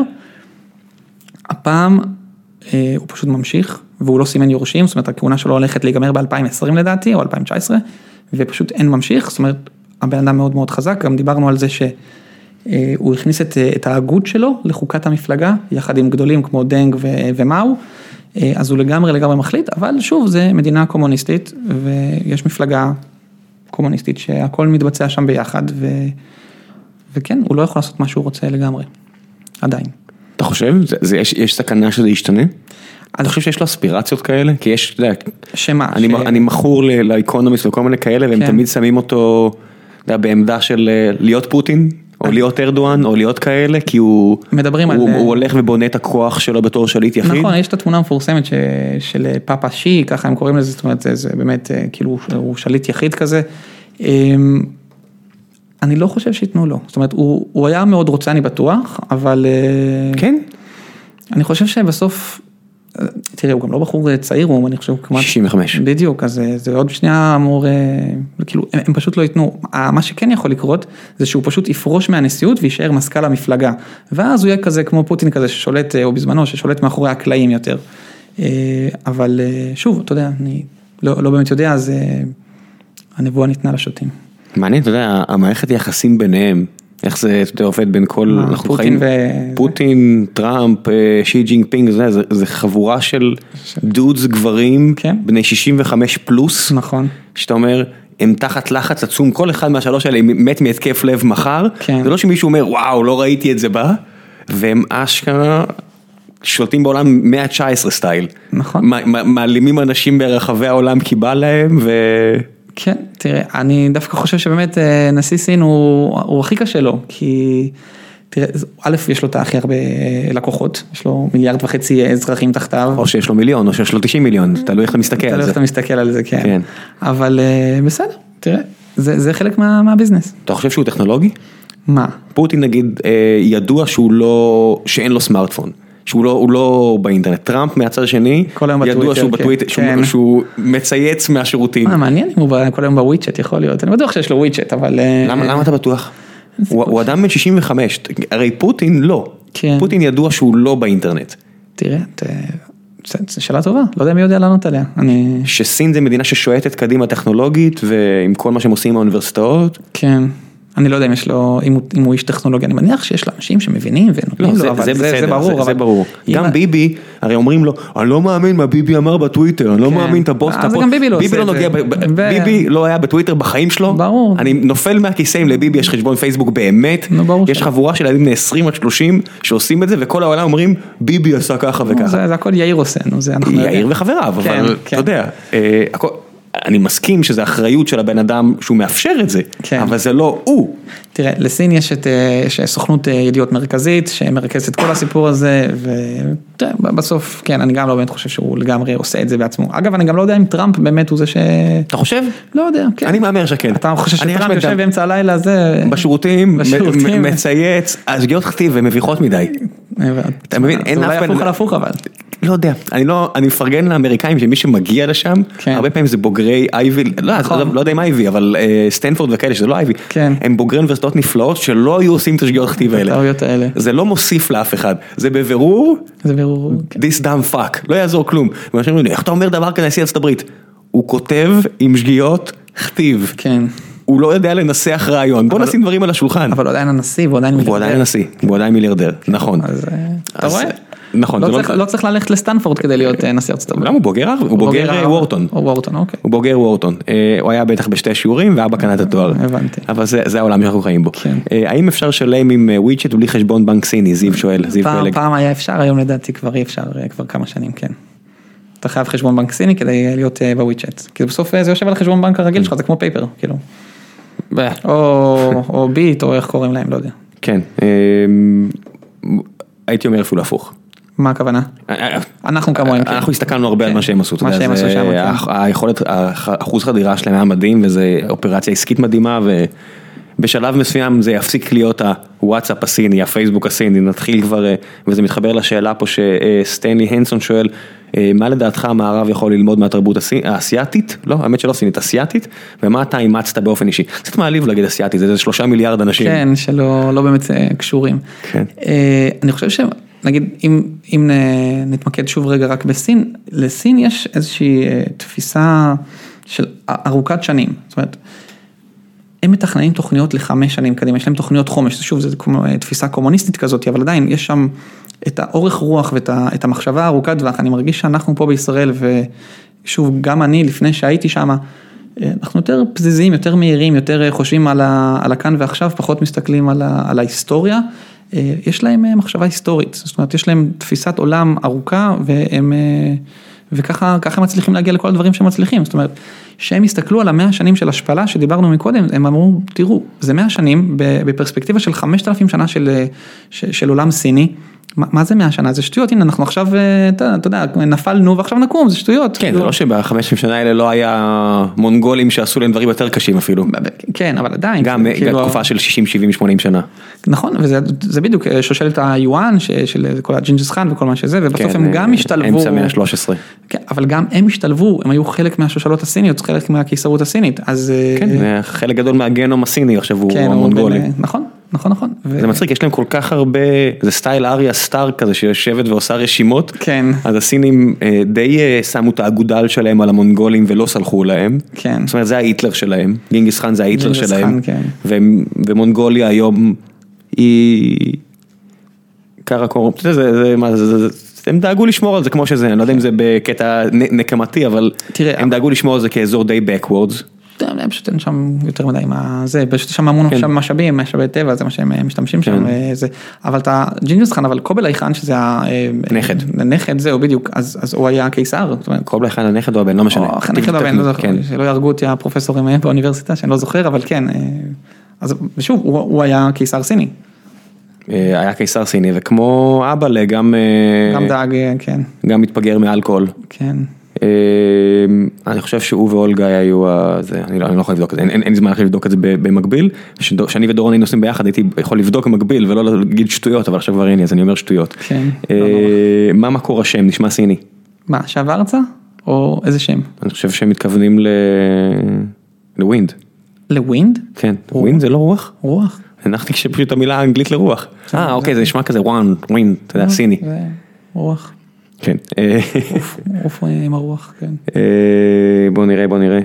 אה, שאלו פה קצת על רגולציה, איך, תסתד, איך תסתדרו אם אה, יכריחו עכשיו אה, קורקינטים להיות עם אה, זהרונים וקסדות? אנחנו, אנחנו מתכוונים לחלק, לעשות מבצעי חלוקה של קסדות ושל זהרונים, זה כבר דברים שאנחנו מכינים אותם, ו- ולגמרי, אנחנו פשוט, כאילו, זה הדרך לעשות את זה. להקדים תרופה למכה. כן, חוץ מזה יש כל מיני פיתוחים בעולם של קסדות מתקפלות כאלה, יש חברות מצוינות, עכשיו יש חברה בשם Park and Diamond בארצות הברית, שהן פשוט מציעות לך קסדה שנכנסת לתיק, ממש מתקפלת, זה כמו כובע בייסבול כזה, זה, זה ממש מגניב. ועדיין שומר על המוח. כן, כן, דף- זה שני חבר'ה מ-MIT לדעתי, שהם פשוט עשו אה, כל מיני מבחני ריסוק לקסדות ויצאו עם קסדה הרבה הרבה יותר טובה ומתקפלת, אה, אז דברים שאנחנו חושבים עליהם לגמרי שמה. או שמצמידים קסדה לקורקינט, יש כל מיני פיתוחים. יובל זינגר שואל, איזה דברים נוספים לדעתך אנשים ישתפו בעתיד כחלק מכלכלה שיתופית? תראה, אני, דיברנו מקודם על המטריות ועל הכיסאות המתקפלים, זה יכול, זה יכול להיות אה, כל דבר. אה, אני פעם היה לי רעיון ש... אתה יודע איך לפעמים אתה צריך פקס ואף אחד אין לו פקס יותר היום, אז למה שאנשים לא ישתפו את הפקסים שלהם?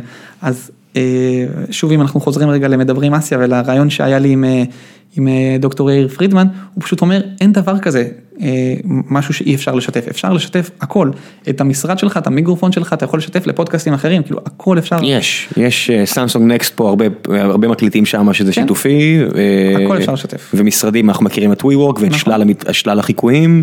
לגמרי. שזה, שוב, זה לא שיתופי, זה משתף. זה משתף, בדיוק. כן, זה לא אה, ציבורי, זה זה, לא זה ציבורי. פשוט חברה, אבל על זה אנחנו מדברים, אנחנו מדברים על כלכלה משתפת, נכון, כלכלה שיתופית, נכון, נכון. שזה מעניין מהבחינה הזו. אה, אני אוסיף ואגיד שהמתחרה הכי גדול הרי לרציונל הכלכלי פה זה סין. סין הורידה את עלויות הייצור של כל כן. כך הרבה דברים. ואתה מזמין היום דברים שמגיעים לך עד הביתה בגלל איזשהו עיוות של הדואר, בסדר, כן. זה מגיע באיזה דולר וחצי, שתיים, שלוש, ארבע, אתה לא מבין בכלל איך זה עובד הסיפור הזה, אה, שלושה, ארבעה, חמישה דולרים, אני מצטער על, על, על העברית, אבל זה, זה הסכנה הכי גדולה, אתה מבין שכשמטריה עולה שקלים, כן.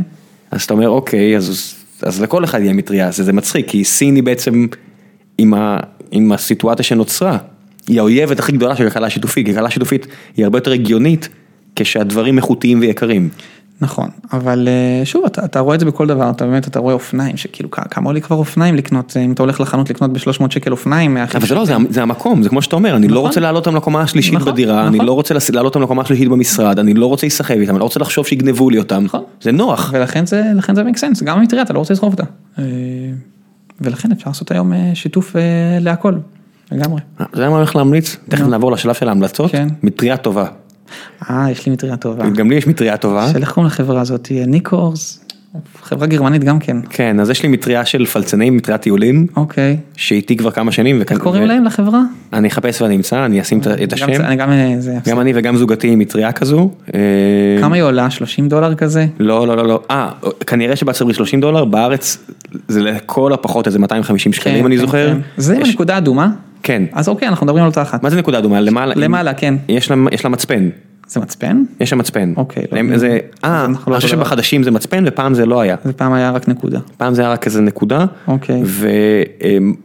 ומדהים לראות איזה הבדל זה כן. מטריות זולות שמייצרים בסין ב mass נכון. production. נכון. שזה פשוט, אתה- אנשים לקחו, לוקחים כמובן מאליו את העובדה שאנחנו קונים דברים שנשברים. הרי אתה, אתה הולך ואתה רואה בימים של סופה, שיש יומיים כאלה בתל אביב כן. כל שנה, שבאמת זה סופה אמיתית. כן. ואתה רואה ואתה רואה שובל של מטריות, כמו איזה שורה של גופות ב Full Metal Jacket כזה, של, של מטריות זרוקות, כי אנשים הם ברברים, נשבר להם מטריה, הם פשוט זורקים את זה בצד הדרך, כן. כי ככה זה, סינים וישראלים, ואנש, ואתה שומע שיחות ואתה אומר, למה לא מייצרים מטריות טובות יותר? מייצרים. אתם פשוט לא זה. פשוט לא זול, ואני מבין שזה לא זול, אבל מצד שני, זה כל כך, והיא קטנה, היא קטנה, קומפקטית, נוחה, מחזיקה מעמד, והיא מחזיקה מעמד לכל החיים שלכם. תראה, היא אתה- לא תישבר. אתה מדבר על מטריה, תחשוב על משהו כמו, אה, כמו מחבת, אתה הולך למקסטוק וקונה מחבת בלא יודע מה, 20 שקל, והמחבת הזה אחר כך הוא בסוף, אה, אתה יודע, הוא כל החומרים שם שאתה אתה מחמם ואתה זה, והכל אה, משתלב לך באוכל, כל מה שנפלט משם, לך תקנה מחבת רציני ב-200 שקל, ואתה באמת אה, תהנה ממנו להרבה זמן, והוא גם יחזיק. והוא יחזיק. אז, אז אתה הולך קונה מחבת מסוכן, אתה באמת כאילו, זה מה ששווה הבריאות שלך, 20 שקל, אז אה. עזוב בריאות, זה גם ההתעסקות הזו, ב- נכון. אני- זה- לי זה קרה, לי זה נפל האסימון ממש, אה, כשנולד לנו הילד, כן. ושמתי לב לכמות החרא שאני זורק.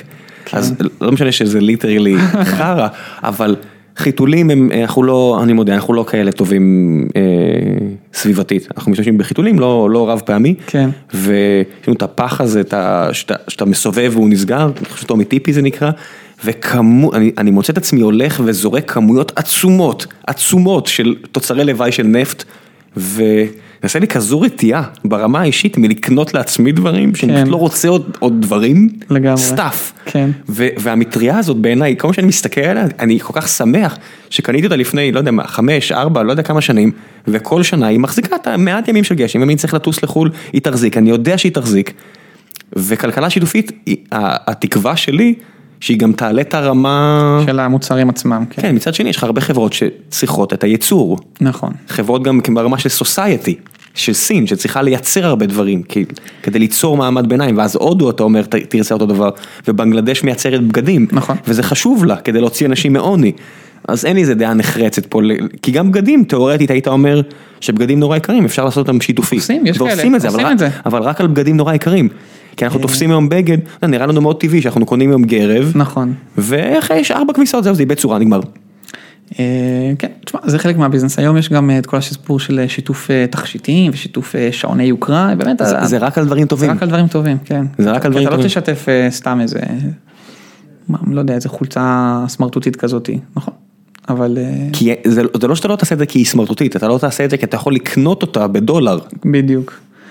טוב, נכון, יכול להיות שעלינו, עלינו, למרות ששוב, אני- אם חוזרים לדברים האחרים, אה, על המטריות בסין או או זה, זה זה כן, זה, לא, אבל שם אני לא יכול להשוות, אתה לא יכול להשוות כי באמת, זה מקום מאוד פריבילגי להגיד תקנו מטריה ב-250 שקל, כן. כי יש את ה-250 שקל להוציא על מטריה, נכון. יש אנשים שאין להם. שאין להם את זה, ולכן הם עושים את זה, כן. נכון, אז, אז באמת, אבל זה נראה כאילו זה רק שלב בדרך להבנה הזו ש...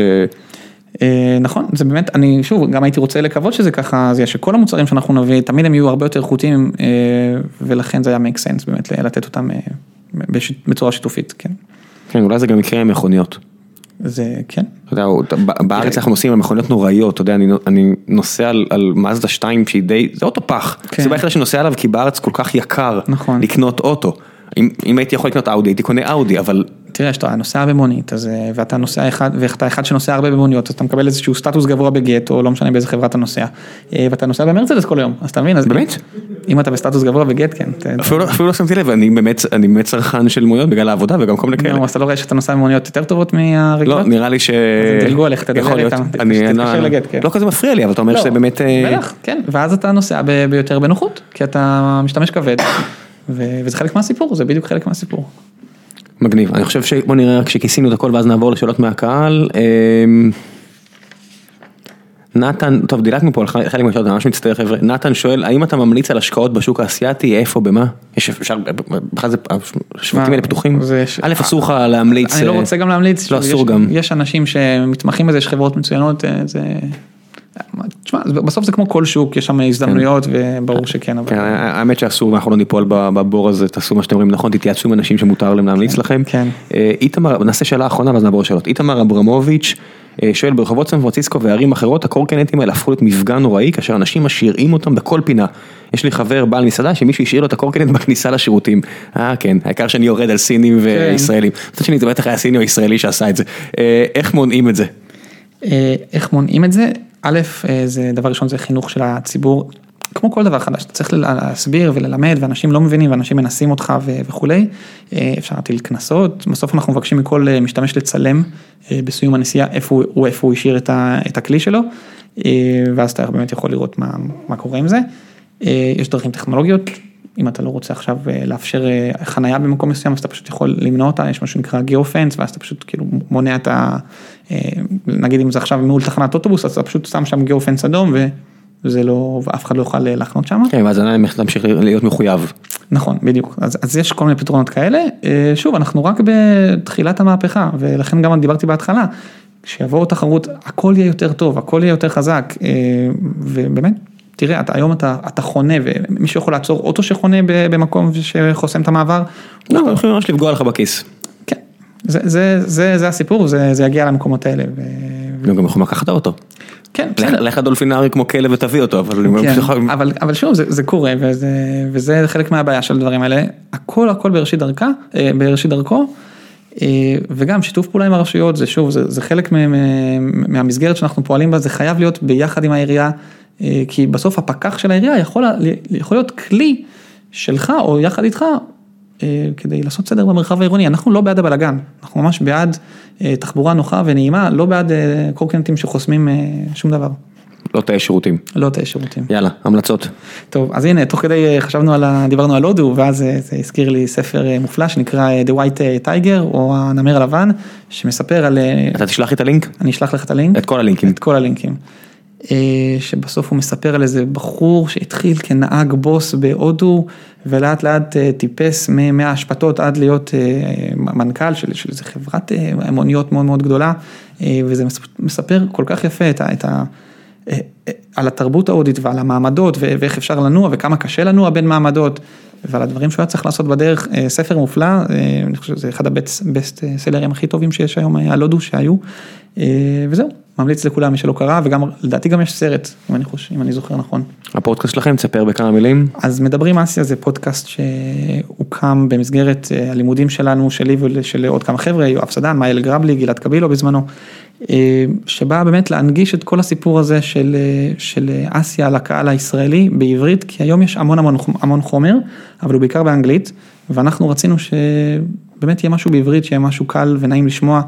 אה, ושהוא גם לא יהיה כל כך אקדמי, בסוף אנחנו מדברים עם, אה, עם המון אנשים, מהתעשייה, מההייטק, מהעיתונות, אה, שגרירים לשעבר, מתן וילנאי התראיין אצלנו, באמת במטרה לפתוח את הצוהר הזה לאותם אנשים שמתעניינים, יש המון המון עניין בקרב הישראלים, ומדברים אסיה, זה הפודקאסט העברי הראשון על עסקים ובכלל תרבות אסיה. מגניב, תשים לי את זה גם בלינקים. אני אמליץ על משהו שדורון ניר, האב הרוחני של הפודקאסט, הזה, שבדיוק עכשיו חוזר במופע של אלטון ג'ון, אה, ועלה מולי, והוא אה, אה, ממליץ על סרט בנטפליקס בשם Fyre, F-Y-R-E, איך מבטאים את זה? Fyre?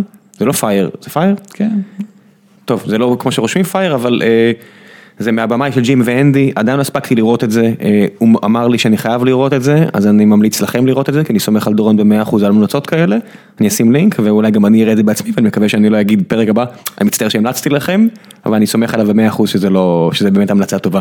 אם אנחנו כבר מדברים על נטפליקס, יש, כן. אה, אני אקח עוד המלצה, יש אה. משהו שנקרא אה, The Scooter Wars, תחפשו את זה בנטפליקס, תראו... תראה איזה מחויב אתה, תראה איזה מחויב כן, אתה, כן, כל כן. הכבוד. לא, זה- זה- אני לא מדבר עלינו, זה מדבר על המתחרים, אבל זה סתם, זה מעניין, זה... זה על Bird? זה על Bird ו Lime וכל מה שקורה בסן פרנסיסקו. לינק. טוב, שחף, תודה רבה. תודה לך. יאללה, עד הפעם הבאה, ביי. ביי ביי.